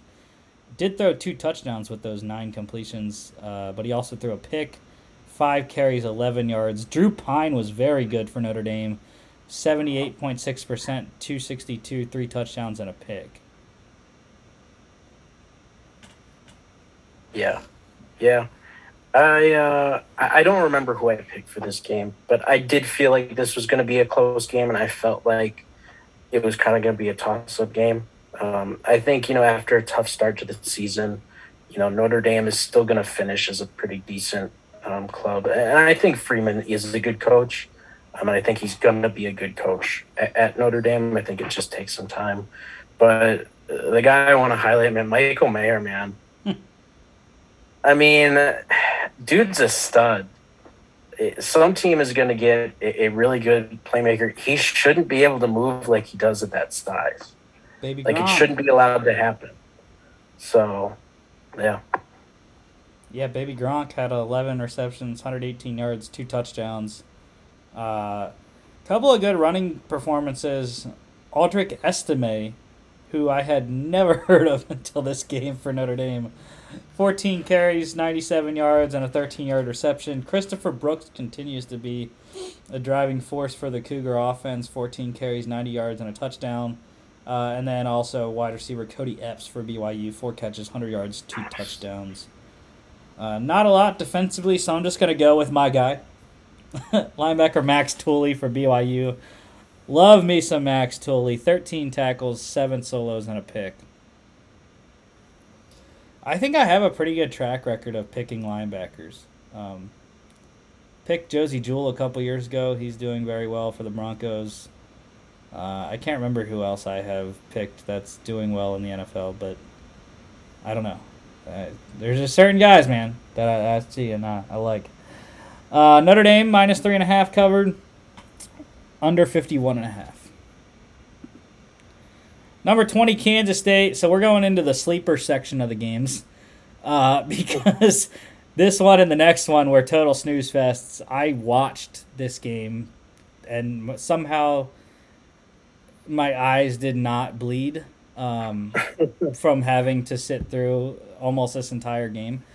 Um, yeah, number 20 Kansas State, 10-9 win over Iowa State. I did push my my bet. I had Iowa State plus 1 and my roommate asked me why I took plus 1 instead of the money line. Uh, for one, it was only about uh, I think 5 points difference in terms of the the line I got uh, I think the spread was like minus 115 or minus 110, and the, the uh, money line was minus 105. But this is why you take a plus one instead of the money line because you push instead of losing money. Uh, but yeah, Adrian Martinez, 63.2%, 246, a touchdown, 19 carries, 77 yards, and an 11 yard catch. Hunter Dekkers, 57.9%, 198, four carries, 15 yards. Neither team could run the ball at all for running back wise. Brock and Giddens both struggled. 300 yard performers receiving wise in this game, though, somehow. Uh, Phillip Brooks for KSU, four catches, 119 yards, a touchdown. Malik Knowles for Kansas State as well, five catches, 108 yards uh, one of one passing for 11 yards, and he had a fumble as well. And then the dude, Xavier Hutchinson for Iowa State, eight catches, 100 yards even. Uh, but yeah, this was gross.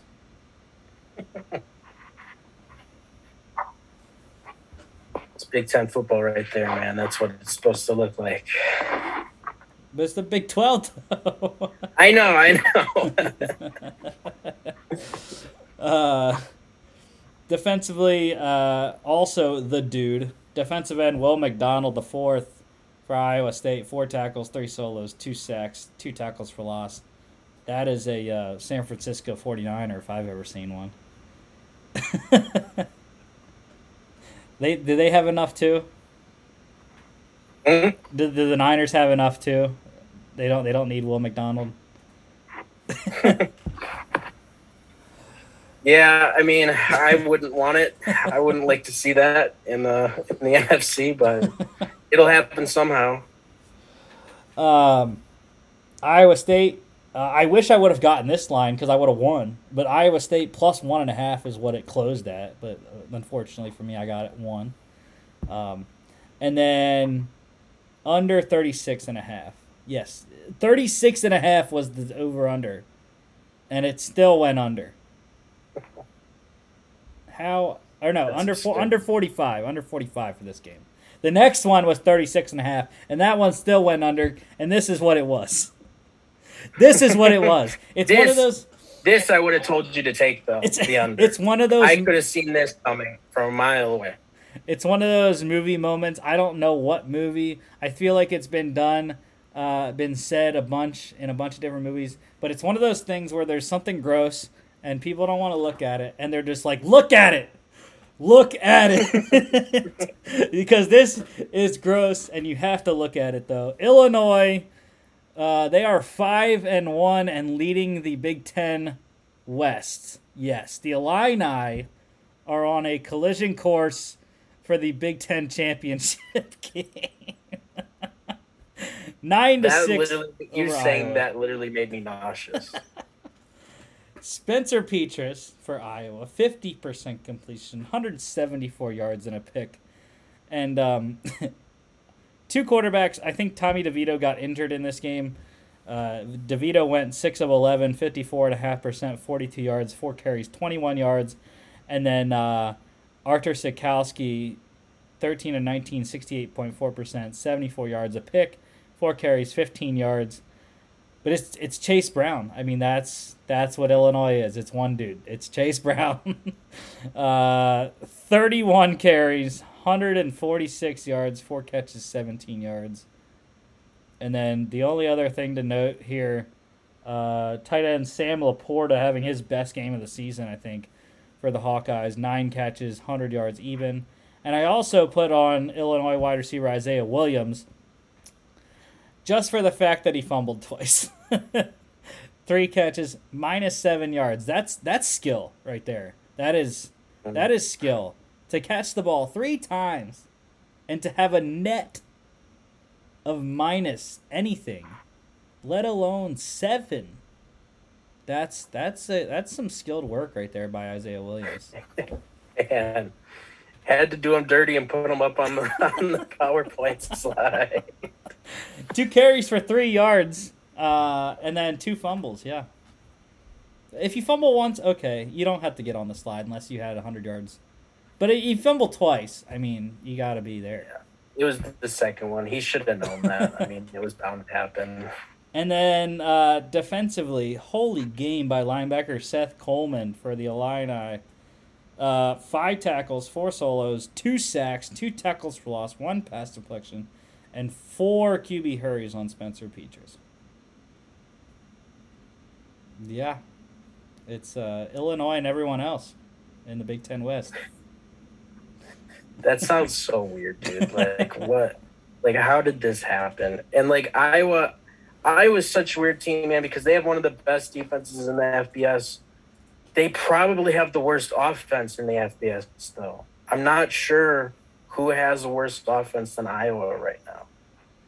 Yeah, Iowa literally probably has th- the number one defense in the country. Hmm? they're they're averaging they're allowing like six points a game. Right. they have probably the best defense and probably the worst offense. It's yeah, I've never seen anything like it. Hundred and thirty third offense. um, Wisconsin knew though. Bielema, dude. Wisconsin knows. Bielema's com- Bielema already beat him. He's he's he's coming. Uh, Iowa did cover though. They got it by the hook, plus three and a half, and the under thirty six and a half. How did I not hammer this? I I don't know. Yeah. I I would have cons- if you had consulted me, I would have said, bet the mortgage, dude. Just bet the mortgage. Iowa under. it's All right. Number one Alabama, twenty four to twenty, escape at home. I had live bet A and M. I wish I would have gotten them at the plus eight hundred that originally showed up on my screen, plus eight twenty five.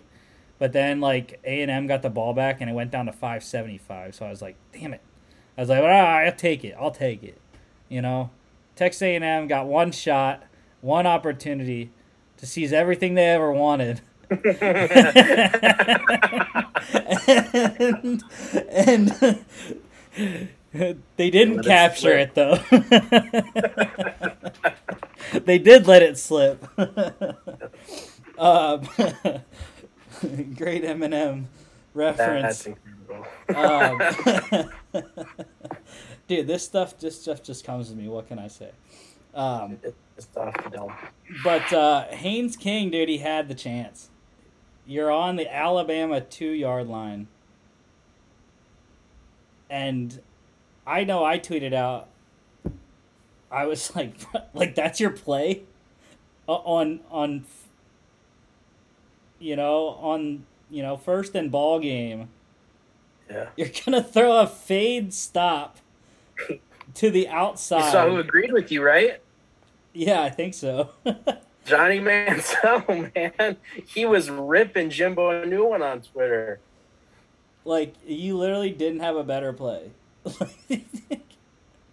Yeah. I, I couldn't believe that. Um, Yeah. but Haynes King did a good job. I mean, 53 point, 54.3%, 253, two touchdowns and a pick, eight carries, 10 yards. Uh, the turnovers were just killing Alabama all day. Uh, they fumbled it three times, I believe, two from Jalen Milroe, who went uh, 63.2%, 111 yards, three touchdowns and a pick, 17 carries, 83 yards, and two fumbles. Jahmyr Gibbs was great again, though. 21 carries, 154 yards, three catches for 13 yards. Um, and then Evan Stewart, 100 yard receiver in this one for A&M, eight catches, 106 yards. And that's who they went to on the final play. But like you, you don't think if, if you're Jimbo, you you don't think Saban is gonna have him covered. Like, Right. like it's only two yards. It's not like it's twenty, where he has a lot of room to run. Yeah. And I mean, I'm all for, like, you know, game on the line. You want the ball, you know, going to your best player. But, like, you have to draw up something more creative than, like, that. You know? So, Yeah. Um, defensively, I want to go with Fadil Diggs for A and M, but you can't go, can't not go with Will Anderson Jr. I mean, holy hell! Two tackles, one solo. Okay, he had one tackle for loss. Bro, the man had eight QB hurries in this game. hmm. Every time on the last drive, they were blitzing Will Anderson, and he was coming in free. And Mhm. Haynes had to throw away a couple balls. One that he completed, which was just, I, I don't know how. I think it was Stewart that caught that ball. He like got over. He like he mossed essentially the the Alabama guy because the Alabama guy had a pick and like it was just high enough for the A and M guy to catch the ball. yeah. Yeah, it's funny. Will Anderson, you know, kind of start the season, people were like, you know, like, what's up with him? And it was just that he was being, like, good, like, normally. Like, he was just being a good football player. Over the last two or three games now, he's being, like, Will Anderson Jr., like, good, where it's, like, an insane level mm-hmm. of just being better than anybody else that they have in front of you. Um, yeah, I mean, he, he's in an unreal, unreal talent. I think it's just rising to the occasion. The Yeah, the intensity of who they have been playing is coming together with playing against back to back rivals essentially in Arkansas and A and M. So uh can't wait to watch Will Anderson sack Will Rogers four times against Mississippi State. Um and then just annihilate Jaxson Dart when they play Ole Miss. uh, but anyways, A and M covered plus 24 and a half under 48. Who would have thought this game would go under? Especially at that number. Yep. A and M defense. Uh, number 14 NC State 1917 over Florida State. Uh, Devin Leary got injured in this game. They did not ask Jack Chambers to do anything when he got hurt. Uh, Leary wasn't that great when he was playing. 10 of 21, 47.6%, 130 yards, a touchdown, and a pick. Jack Chambers came in 0 for 1, 7 carries for 39 yards. Um, and then Florida State, Jordan Travis, 15 of 30, 50%, 181 yards, a touchdown, two picks. But he did have seven carries for 108 yards there. Uh, this one was just very close. Picked FSU. You and I did. Yep. And couldn't get it done.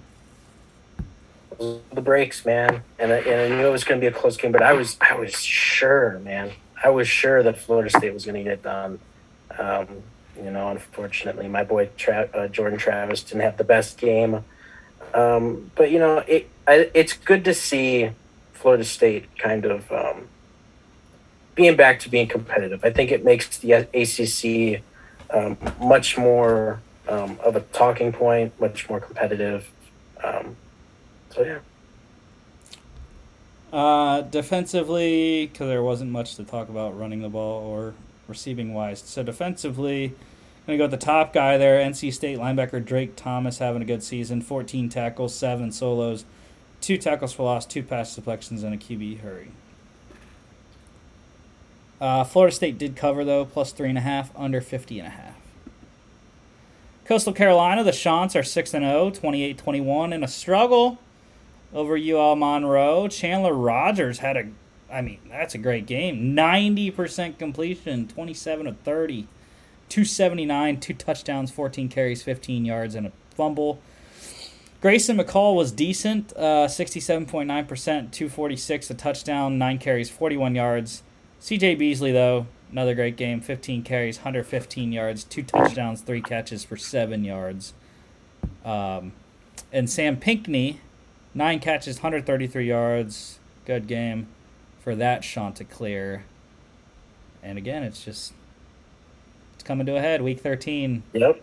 In Harrisonburg. Your dream survives another week, my friend. Yeah, Coastal's got to get past. Um, they got to get through App. That's that's the big one. That's their big test, uh, which is coming up um, November third on a Thursday night but it's in Myrtle Beach. So I will be excited for that Thursday night game. Probably better than what the NFL has scheduled for the Thursday night game that week, anyways. Considering what has been put out on Thursdays the last couple of weeks. yes, almost certainly. uh, and defensively, I'm going to go with UL Monroe linebacker Zach Woodard. Uh, 10 tackles, 8 solos, 1 sack, 2 tackles for loss, and a QB hurry. UL Monroe cover plus 12.5, under 58. Number 12, Oregon, 49 22 over Arizona. Um, Arizona held in for, for a decent amount of time in this game. Uh, Oregon just overpowered them eventually. Bo Nix was great. I mean, 80% completion, 20 to 25, 265 um, and of course, what Bo Nix does best is run the ball. Eight carries, 70 yards, and three touchdowns. I have a feeling that Bo Nix is to become Taysom Hill. That's, I mean, they're similar body types, and it just, it's too, too similar. I just, that's what Bo Nix's NFL future holds is, is Taysom Hill. Yeah, I mean he's a good athlete, and honestly, I, I think that's the best for Oregon to win games, and it's probably the best for him to kind of showcase his athleticism for the next level because it's not. it's really not playing quarterback, unfortunately. Wherever Sean Payton coaches next in the NFL, he's gonna draft. He's gonna have to have Bo Nix. Next year, Sean Pay- wherever Sean Payton coaches, because I believe he's gonna be back next year. Uh, he's going to draft Bo Nix in the fifth round. uh, Jayden de Laura for Arizona, 57.1%, 241, one touchdown, a pick, and a fumble. Uh, Ty Thompson came in for Bo Nix at the end, 3 of 4, 75%, 9 yards. Uh, Noah Whittington, leading ball carrier in the game, nine, uh, six carries, 92 yards, a touchdown, and a six yard reception. And then um, not much to talk about receiving wise, but um, defensively, not much there either. Defensive back Bennett Williams for Oregon, four tackles, four solos, a sack, and a tackle for a loss. Oregon cover minus 13 and a half.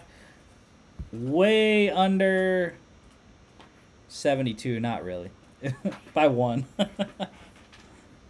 I would have took under 72 in this game all day though. Even though it only hit by one. FCS game of the week is an upset. We all picked the Blue Hens and they let us down in Virginia at William and Mary. I don't know what city William and Mary is in, but I know they're in Virginia. And uh, the tribe got it done, though. Number 16, William and Mary, 27 21 over number 6, Delaware. Um, Nolan Henderson played well. I mean, 60% completion, 203, two touchdowns, 10 carries, 42 yards, no turnovers. Uh, I mean, that's hard to lose with that stat line.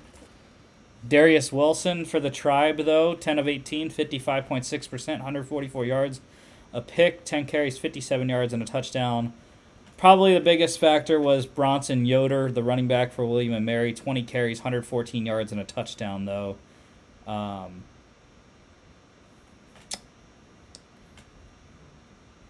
and William and Mary now goes up to number 11. Delaware slides back to number 13 in the new FCS poll this week. um, they hit a trick play, did William and Mary. You see Malachi Imoh there, four carries, nine yards, uh, hit a 13 yard touchdown pass as well. And then Delaware wide receiver Jordan Townsend, eight catches, 91 yards, a touchdown. Um, defensive lineman Nate Lynn for William and Mary, he recovered two fumbles. So I think Delaware lost the turnover battle. Uh, probably that's why they lost.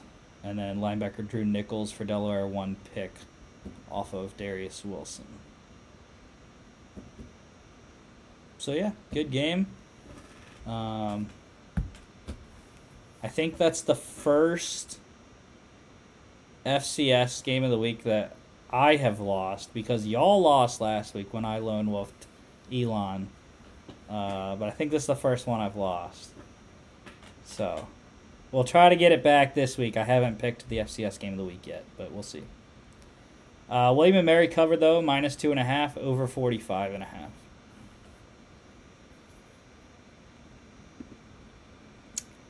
Here we go. Look, we have just enough time. We have we. It's not six o'clock yet. London Giants 27-22 over the Packers. You have the floor.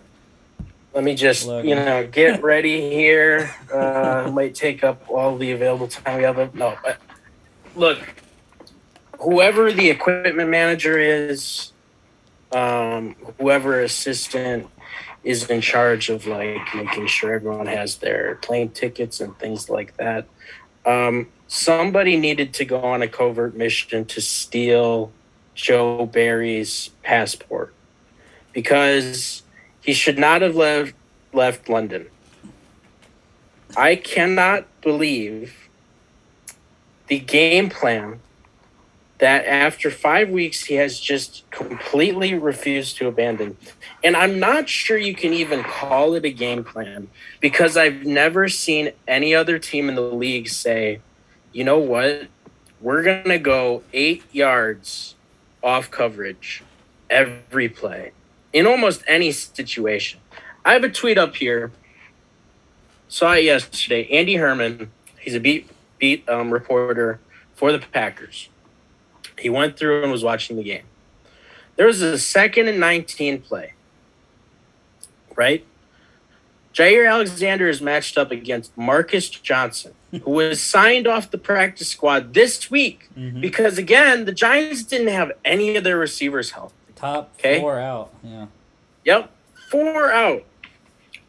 Alexander's 10 yards off coverage. 10 yards. And I guarantee you that's not Jaire's doing.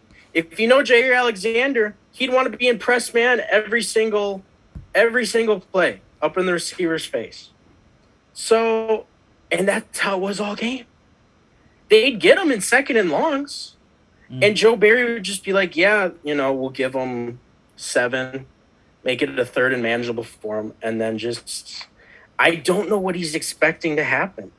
You saw your defense get gashed by Bailey Zappe. And no offense to Bailey Zappe, we've talked about him a lot on this show. You know, the what he's like the FBS record leader, right, in touchdowns. You know, the Houston Baptist kid. Um, yeah. incredible career at, at Western Kentucky. I think he could be a good backup.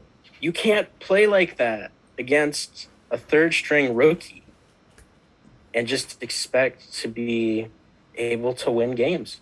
And if you watch the game, the Packers deserved to lose this game. LaFleur got outcoached, Barry got outcoached. The offense got outplayed. Um, and the defense just has not looked good, and they're too talented on that side of the ball for that to be the case. They've spent way too much money, way too much capital on that side of the ball for that defense to look like that. The Packers defense right now is currently bottom five in the NFL. The other four teams that are with them are also bottom five in spending on that side of the ball. and the Packers are obviously very much not in that in that category. So I mean, we talked about it in the preseason. This this was supposed to be a team built around a good defense and a good run game because they were conceding. Look, Adams is gone. We don't have that true weapon. We gotta, you know, focus on ground and pound, controlling the clock, getting the ball back to our MVP, Aaron Rodgers. And that's not, you're not going to win games like this. It, it's just not sustainable. Um, and, you know, it, I'm not going to put it all on the defense. Mostly is on the defense, which is why I opened with that. But LaFleur and Rodgers also have a lot of this at their feet as well because any amount of adversity this team faces, like any at all, and they start to abandon the game plan. Mm. Just like last week, the Packers were running all over the Giants defense. I think AJ, I think Jones, yeah, you have you have Jones is up there 4.4.8 average yards per carry.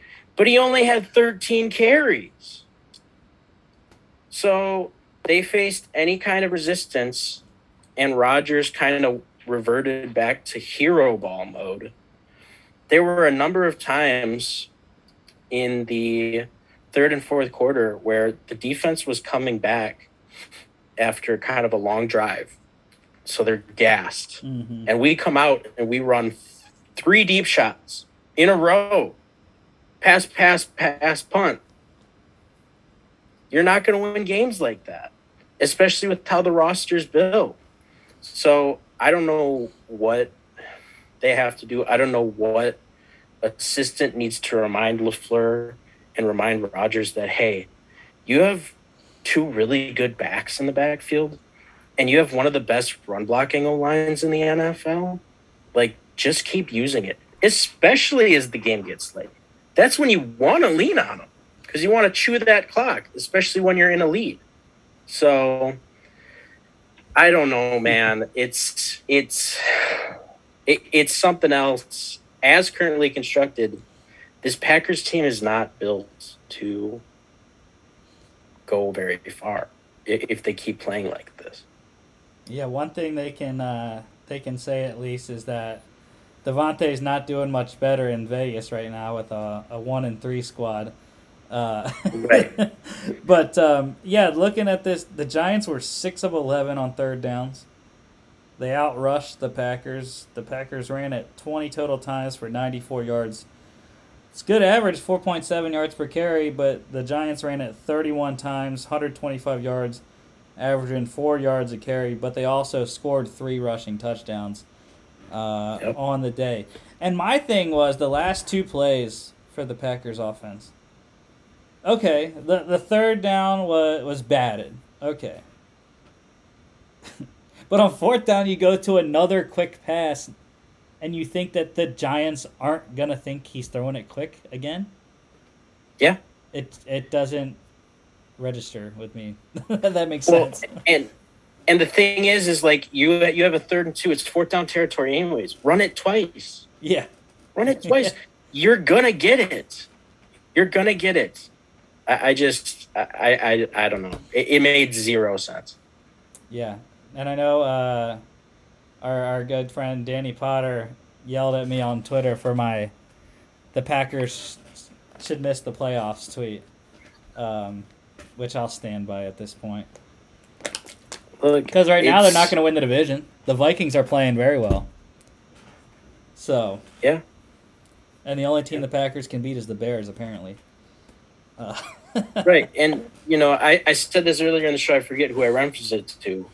It was I think it was Houston or somebody. Somebody. The more close games you play, the more you're going to end up losing because that's just the nature of the NFL. This Packers team right now is playing teams incredibly close. The only blowout they've had, like you just said, is against the Bears. Everything else has been close. You can't win like that. You can't. It's not a sustainable way of playing football. I don't know why they don't get Christian Watson more involved. Um, why did you draft him in the second round if he's only going to do Yes. gadget plays? Yes, exactly. Doesn't make sense. And that that's another great point that, that I talked about on Twitter a lot with a lot of um, Packers fans. Is like they haven't used him in a as a wide receiver role since play one of week one, and the play design worked. He just had to execute it, and he will if you get him more chances. But they've completely abandoned that. Now he left the game with a hamstring issue and he's been kind of dealing with that ever since you know uh, the preseason and a little bit um, during the season so maybe that's like causing some that's the only thing i can think of is why that would happen because if it's if that's not the case then they're completely mismanaging kind of what he can do um, for you to stretch the field vertically Yeah, and at the worst, I think he's wide receiver three. Uh, Doubs has played Yeah. well the last couple of weeks. I was disappointed in his fantasy performance this week. I thought he would be pretty good against a Giants secondary, even though the Giants ranked coming into this game number one in fantasy against wide receivers, which was kind of crazy to me. Um, yeah you know, Aaron likes Allen Lazard. He's the the veteran, and then obviously, I mean, we haven't seen a game like this from Randall Cobb since like freaking uh, like 2013. yeah. it's crazy man he's still got some juice out there Seven catches, 99 yards, 13 targets. Um, I don't think that's how you win if you're the Packers. Throwing it to Randall Cobb 13 times. No, and, and that's just it. I, I think, I think honestly, it's pretty obvious that at least in terms of physical talent, Doubs and Watson are your two most valuable assets at the wide receiver position, and Aaron one needs to get over the fact that they aren't veterans who he trusts. Like you just have to, you just have to use them, and you have to deal with some of the drops like that both of them have had. Yeah. You know, they both dropped touchdown, what would be touchdown passes. That's a fact, and that's understandable, but you got to get over it. You have to have a short memory in the NFL, and that applies to everyone, whether you're a 17 year vet or a rookie wide receiver, especially with how the roster's constructed. So you just have to run the offense the way it is and just, just live with that. Yeah, Aaron, 64.1%, 222, two touchdowns. Daniel Jones, ultra efficient, 77.8%, 217, 10 carries, 37 yards. Saquon was good again for the Giants. Um, already said about Cobb. Daniel Bellinger had a two yard QB sneak, uh, a la Kansas City and Travis Kelce, or Noah Gray from last week, I mean. But Travis does all that stuff too. Marcedes Lewis scored a touchdown for the first time in uh, a long time. Um, the only first round pick to ever catch a touchdown from Aaron Rodgers. He's caught a couple of them, and um, even though he wasn't drafted by the Packers. Uh, and then Preston Smith is my defensive player of the game for the Packers. Four tackles, three solos, one sack, one tackle for loss, three QB hits. Giants plus nine over forty-two. I had the under, right. which was not great. Now that I got that off my chest, I'm going to head out. All right, man. Have a good night, man. You too. too. Uh, the Bills it's picket time, but not yet. Uh, Buffalo rolling the Steelers, thirty-eight to three in Buffalo. Josh Allen, 64.5%, 424, four touchdowns and a pick, five carries, 42 yards. Kenny Pickett was good, though. I'm telling you, the Steelers have something, and I knew it when they drafted him. Um, but he was the most competitive Steeler out there. I mean, 34 of 52, that's 65.4%. He beat Josh Allen completion percentage already his first start. 327, a pick and uh, one 10 yard run. Case Keenum came in for Josh Allen late, 2 of 5, 40% for 8 yards. Neither team could run the ball. It's been an issue for most of the year for the Steelers. Offensive line can't run the ball with Najee. That's why I traded Najee for J.K. Dobbins and Tyler Allgeier today. Uh, very happy about the return that I got for that for when Najee's only uh, ranked number 26 in terms of running backs touchdown dependent, not a lot of yards. Sometimes receptions, but we have to wait and see with Pickett. Gabriel Davis, I mean, good lord. The two catches he made were just out of this world. Uh, three catches, 171 yards, two touchdowns on six targets. I was excited um, because I thought the Steelers were in a good spot they had muffed the um, opening kickoff, uh, but they were covered, and then uh, or, or the the Bills had muffed the opening kickoff, and then they were covered, but at the two yard line, the Steelers did a great job on the first two downs, stopping them for no gain, uh, incompletion, and then a no gain run. But dude, on third and ten, you give up a 98 yard touchdown throw. That is just unspeakable. Uh, you cannot have that happen in that situation. You have to force a punt.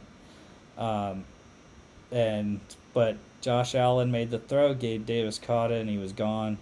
Um, 98 yarder for Gabe Davis. He also caught a uh, 62 yarder. That was even a better catch, a one handed catch at that. Um, so, Gabe Davis, terrific day. Uh, and on my fantasy teams as well. Stefon Diggs also had a great day. He caught a long touchdown, um, or not a long one, but 15 yard touchdown there. Eight catches, 102 yards, and a touchdown. Khalil Shakir caught a uh, 24 yard touchdown. That was a great catch. The rookie out of Boise State, three catches, 75 yards, a touchdown, and five targets. George Pickens was good again. He's Kenny's number one receiver, six catches, 83 yards, and nine targets there.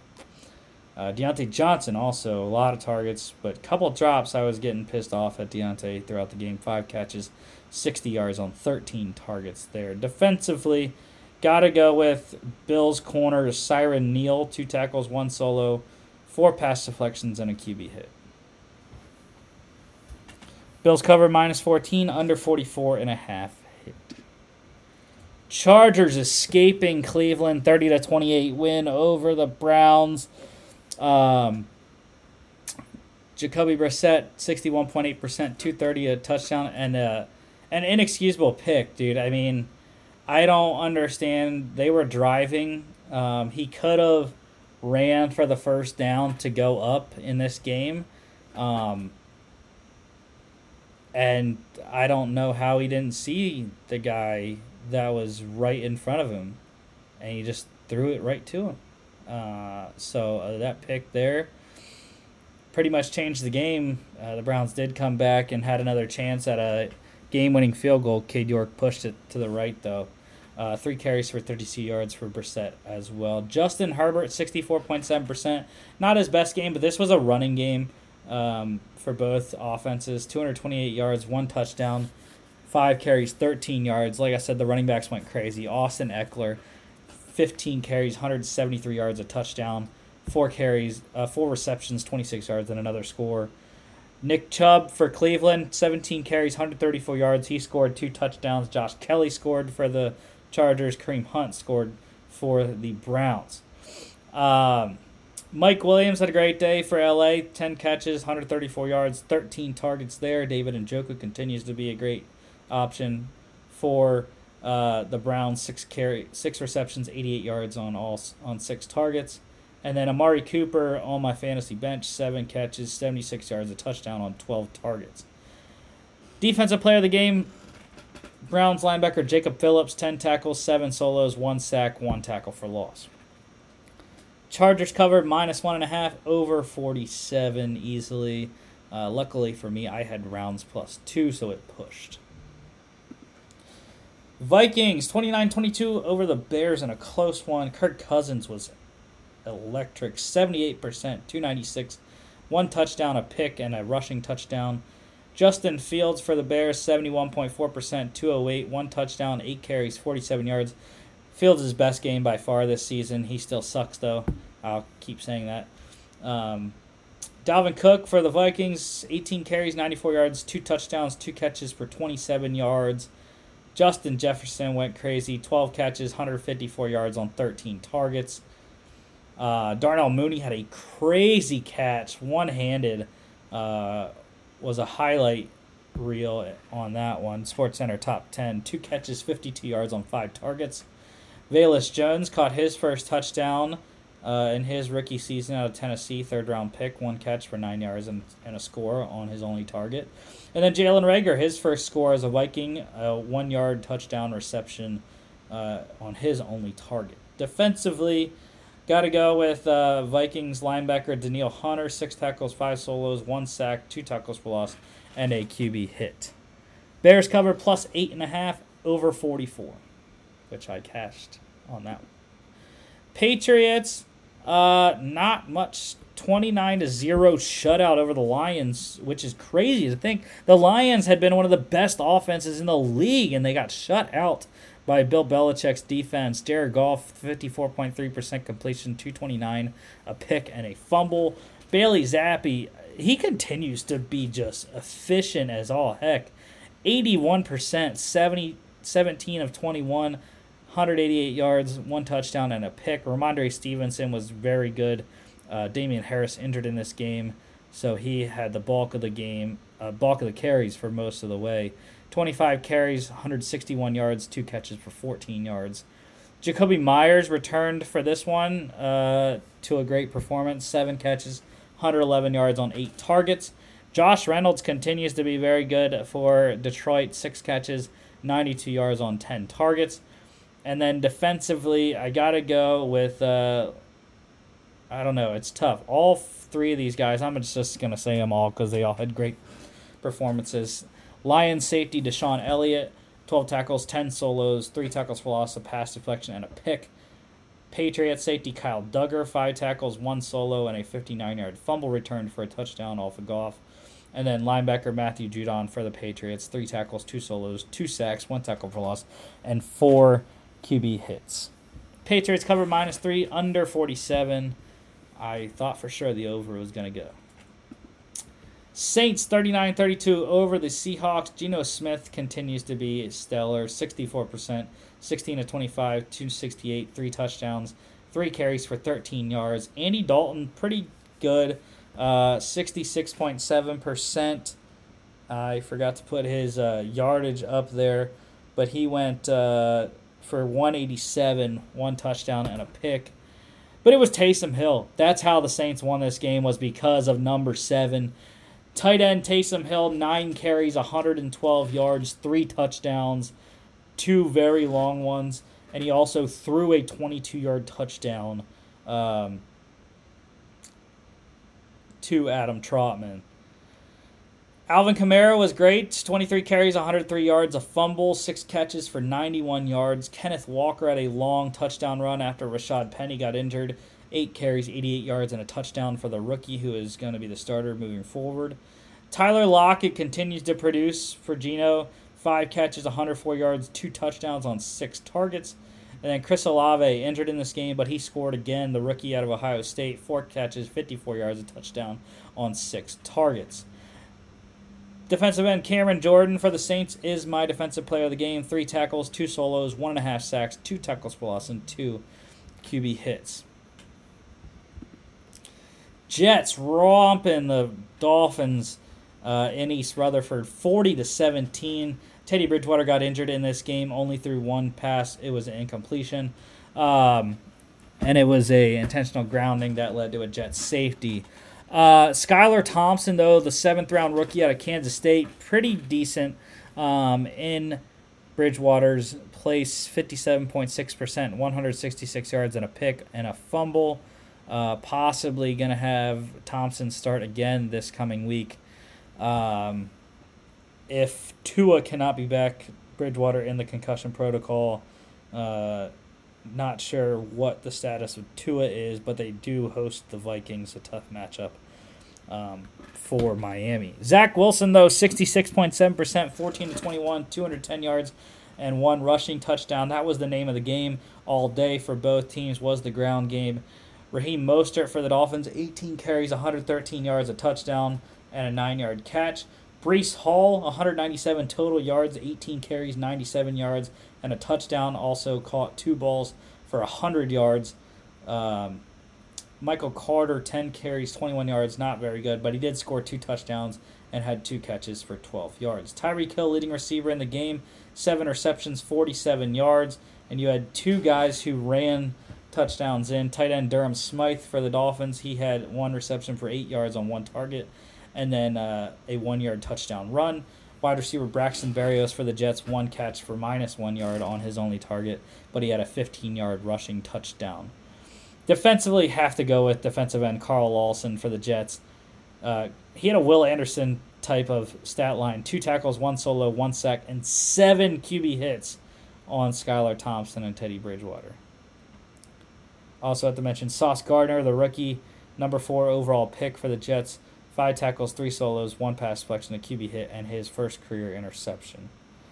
Uh, the Jets plus three over 46 easily. Bucks in a close one, 21-15 over the Falcons with a controversial roughing the passer call to keep the Bucks drive alive that uh, eventually led to the Bucks win. Um, I thought it was okay of a call. Some officials have said that it shouldn't have been called, but he did throw him down uh, with force to the head, hitting the ground. So I kind of see what they were saying, but um, nonetheless, the Bucks did win. Tom Brady 35 of 52, 67.3%, 351 yards and a touchdown. Marcus Mariota for the Falcons, 14 to 25, 56%, 147 yards, a touchdown, 7 carries, 61 yards.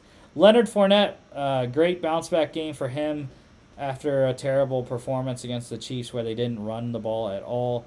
14 carries, 56 yards, and a touchdown. Also, great receiving performance 10 receptions, 83 yards, and a touchdown on 11 targets.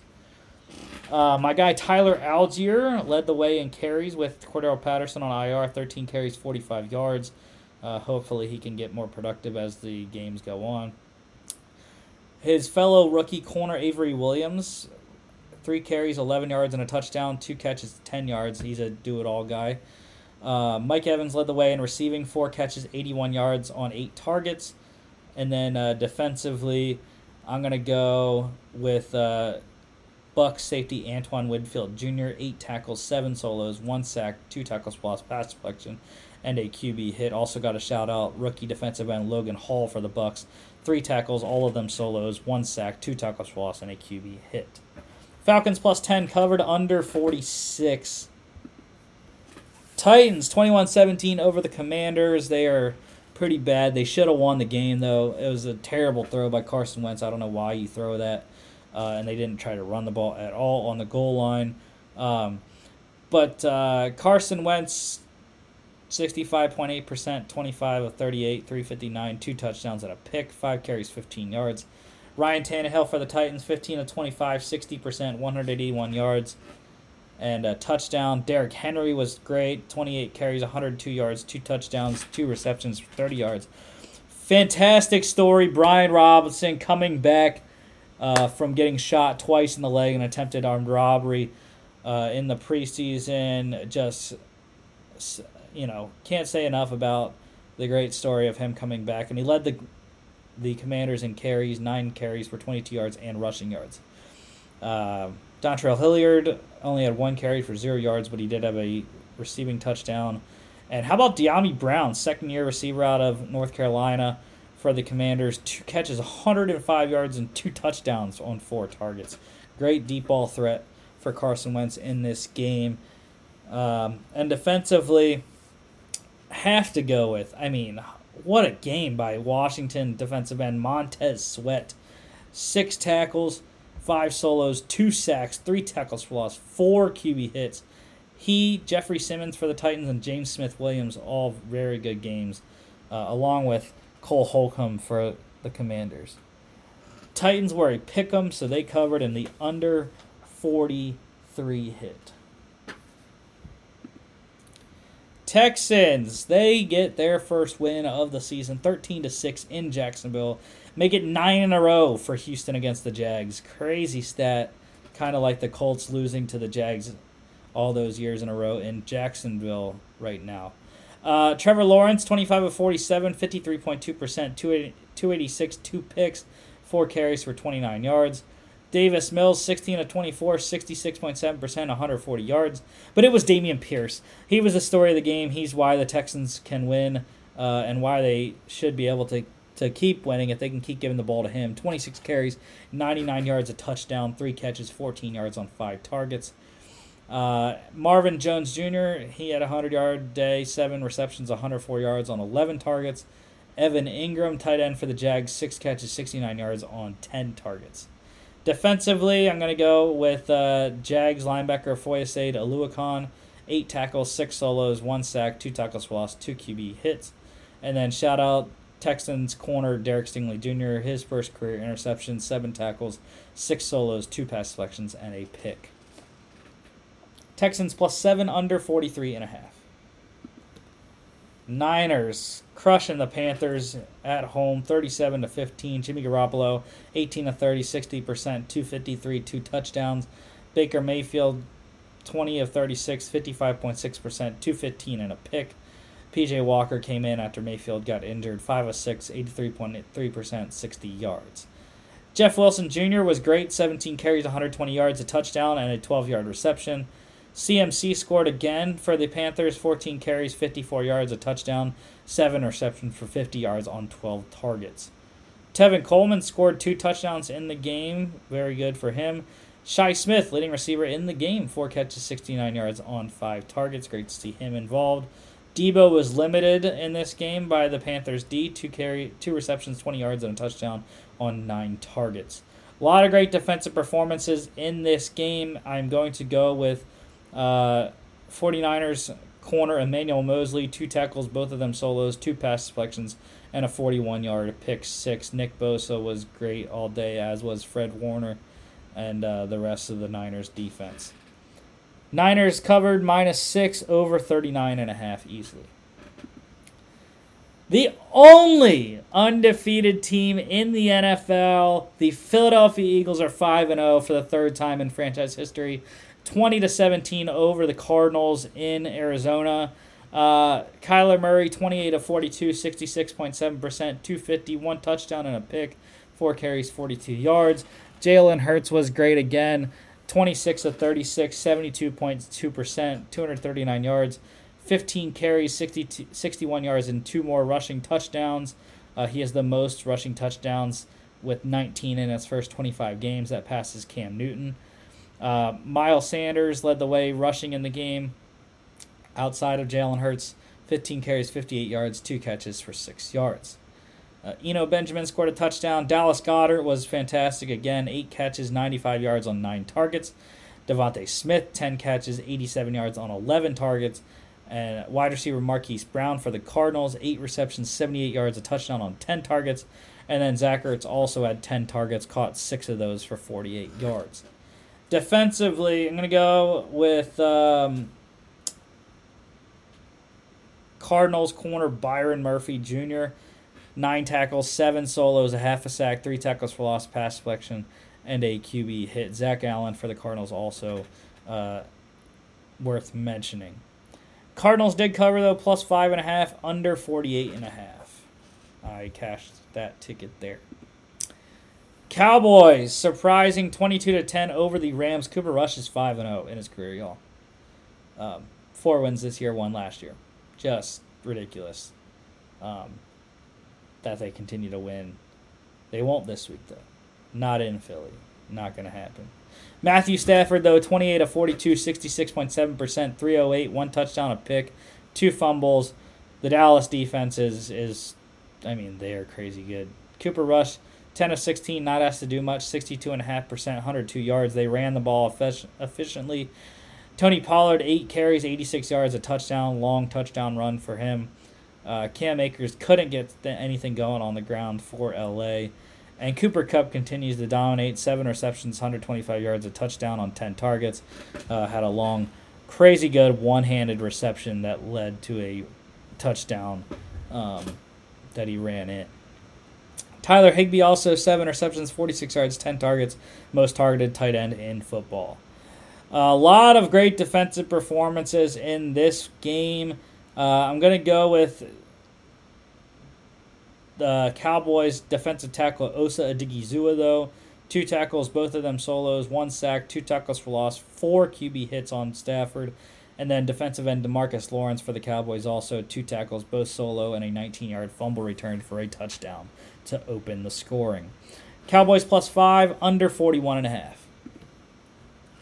Sunday night football, Ravens walk it off on a Justin Tucker field goal, 19 to 17 against the Bengals.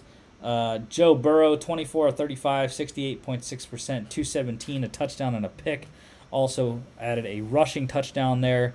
Lamar Jackson, 19 to 32, 59.4%, 174, a touchdown and a pick. 12 carries, 58 yards. Jackson struggled. I was happy to see that.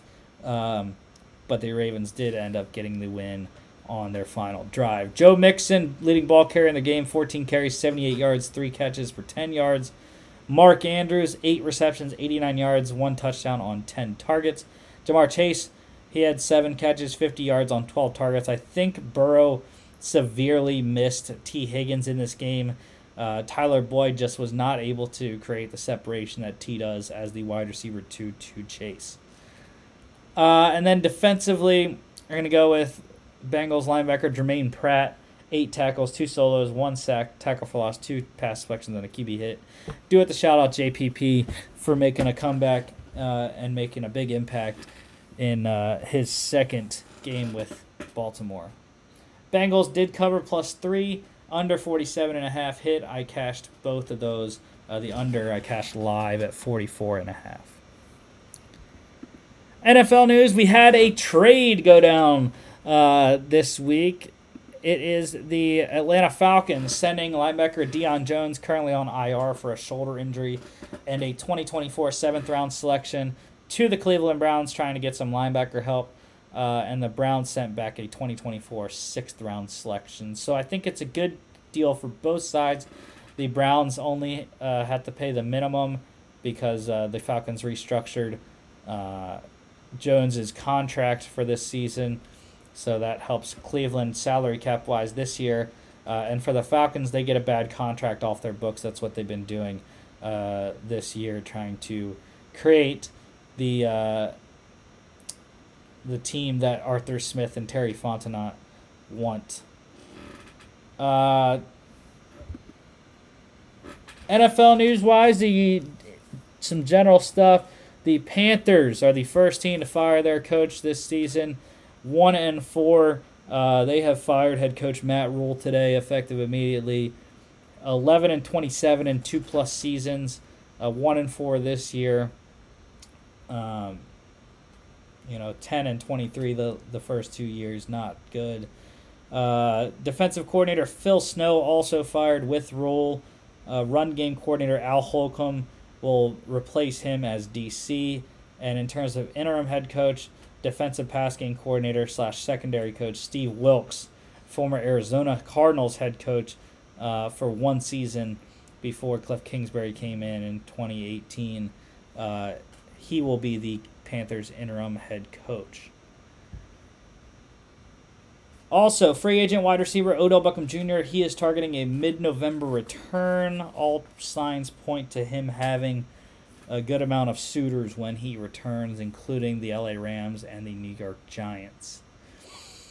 Speaking of New York teams, the only team actually located geographically in the state of New York, the Buffalo Bills, they have reached out to the Panthers about running back Christian McCaffrey, seeing about his availability.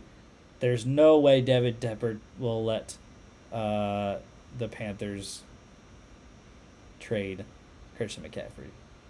No chance. Can can kibosh that one right now.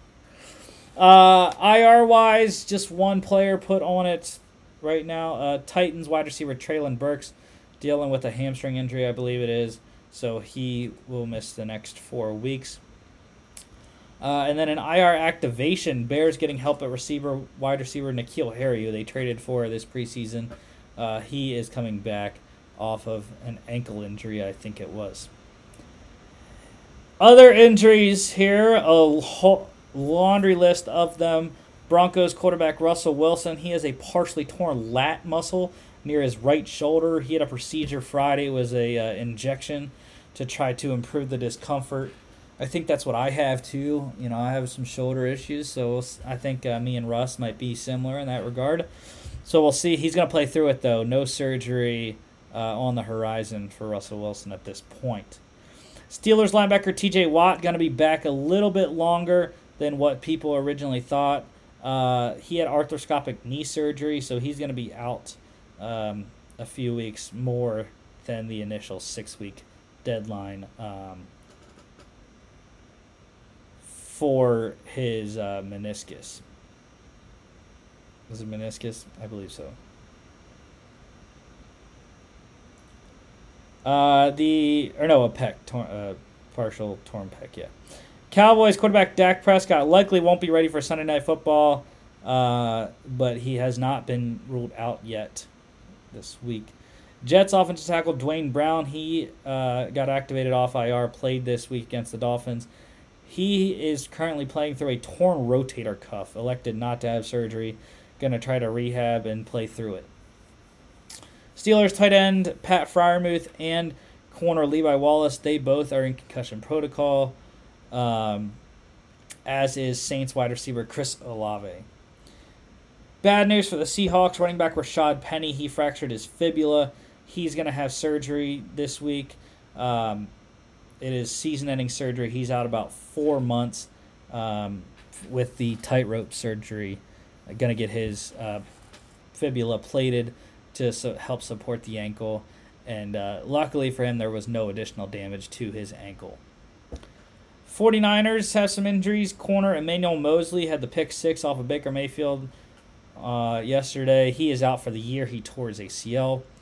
Uh, also with San Fran, defensive back Jimmy Ward, he has a broken hand, uh, so he will be out a little bit. Ravens safety Marcus Williams, he has a dislocated wrist. He's going to miss significant time. They're going to try to figure out if he can play with a cast or not.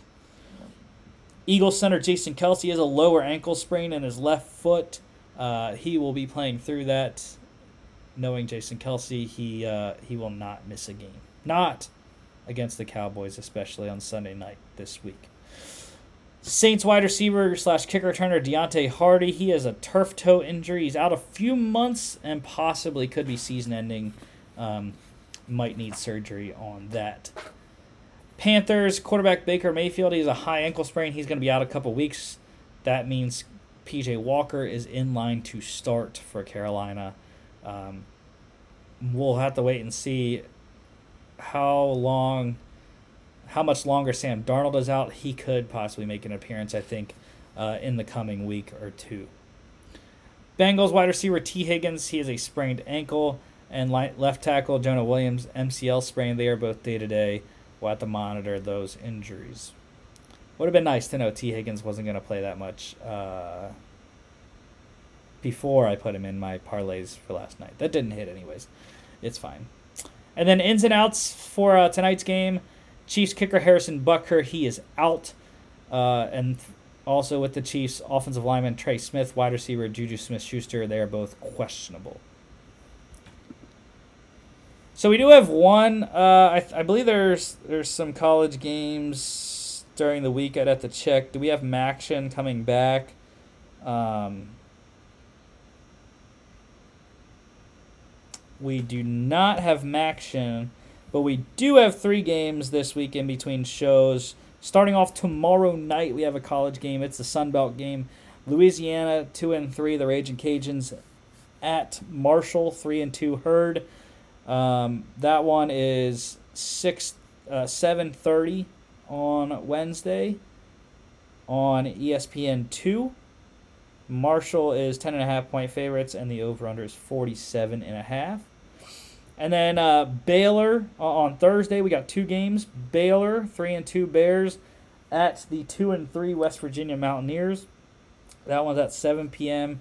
on FS1. The the Baylor Bears are favored three and a half points, and the total is set at 40, 54 and a half. Uh, and then finally, the Temple Owls two and three at the four and one UCF Black Knights.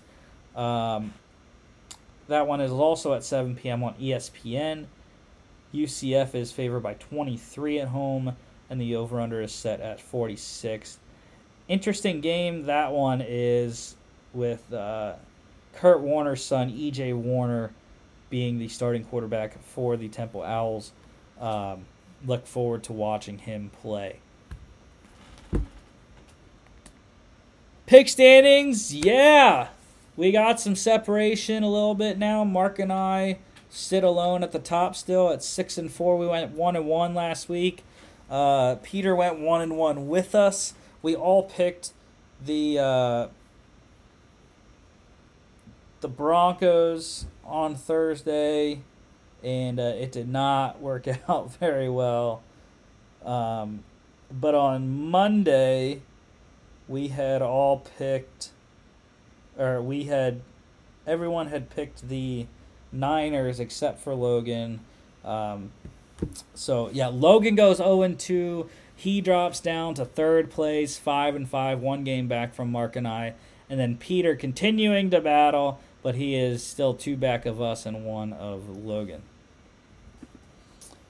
So tonight, in about 45 minutes, we got the Raiders 1 and 3 at the Chiefs 3 and 1. Chiefs 7 point favorites. We are all on the Kansas City Chiefs. That means the Raiders are going to win. Uh, Patrick Mahomes is very good against the Raiders um, in his career, so that bodes well. I have Travis Kelce scoring the first touchdown in this game, but I also have Raiders plus seven and a half. So if you want, take the points with that. That is what my guy recommends. Over under for this one is 51 and a half. Uh, I do like the over. I don't believe in either the defenses really. This one is at 8:15 on ESPN. Thursday night, I mean, what is the NFL doing to us on Thursday nights right now? It's just terrible game after terrible game. Uh, but here it is: Commanders one and four at the Bears, two and three. The uh, it's a pick'em game, so pick your side. I am lone wolfing the Washington Commanders. Uh, I will be wearing my Carson Wentz jersey on Thursday night, um, and we're gonna we're gonna try try to get this win in Chicago. Justin Fields sucks. I think the Commanders have a better overall team, especially defensively with Chase Young and Montez Sweat, Daron Payne, etc. Cole Holcomb at linebacker. I just think they're overall a better team, and I think Chicago uh, is going to lose in prime time at home. Over under is 39 and a half. Uh, I'm going to go over that. I think uh, we see better game than we have seen the last couple of weeks on Thursdays. And then 8:15 on Prime Video. Next week we'll be back NFL Week Six, Monday Night Football Week Seven kickoff. Uh, finally, a th- good Thursday night matchup: Saints at the Cardinals. DeAndre Hopkins will be back for that game, so I'm interested to see that him against Marshon Lattimore. Uh, and as always, we'll have your uh, NCAA game recaps and NFL game recaps uh, to go along with any NFL and college football news. Don't forget to follow us on all our social media at FAA Podcast uh, on Instagram and Twitter at FAA underscore bets uh, is our other Twitter handle, and then FAApodcast.com is our website. You can check us out here on YouTube, Facebook, Spotify, Apple Podcasts, and iHeartRadio. Thank y'all for watching, and we'll see you back for Football Friday.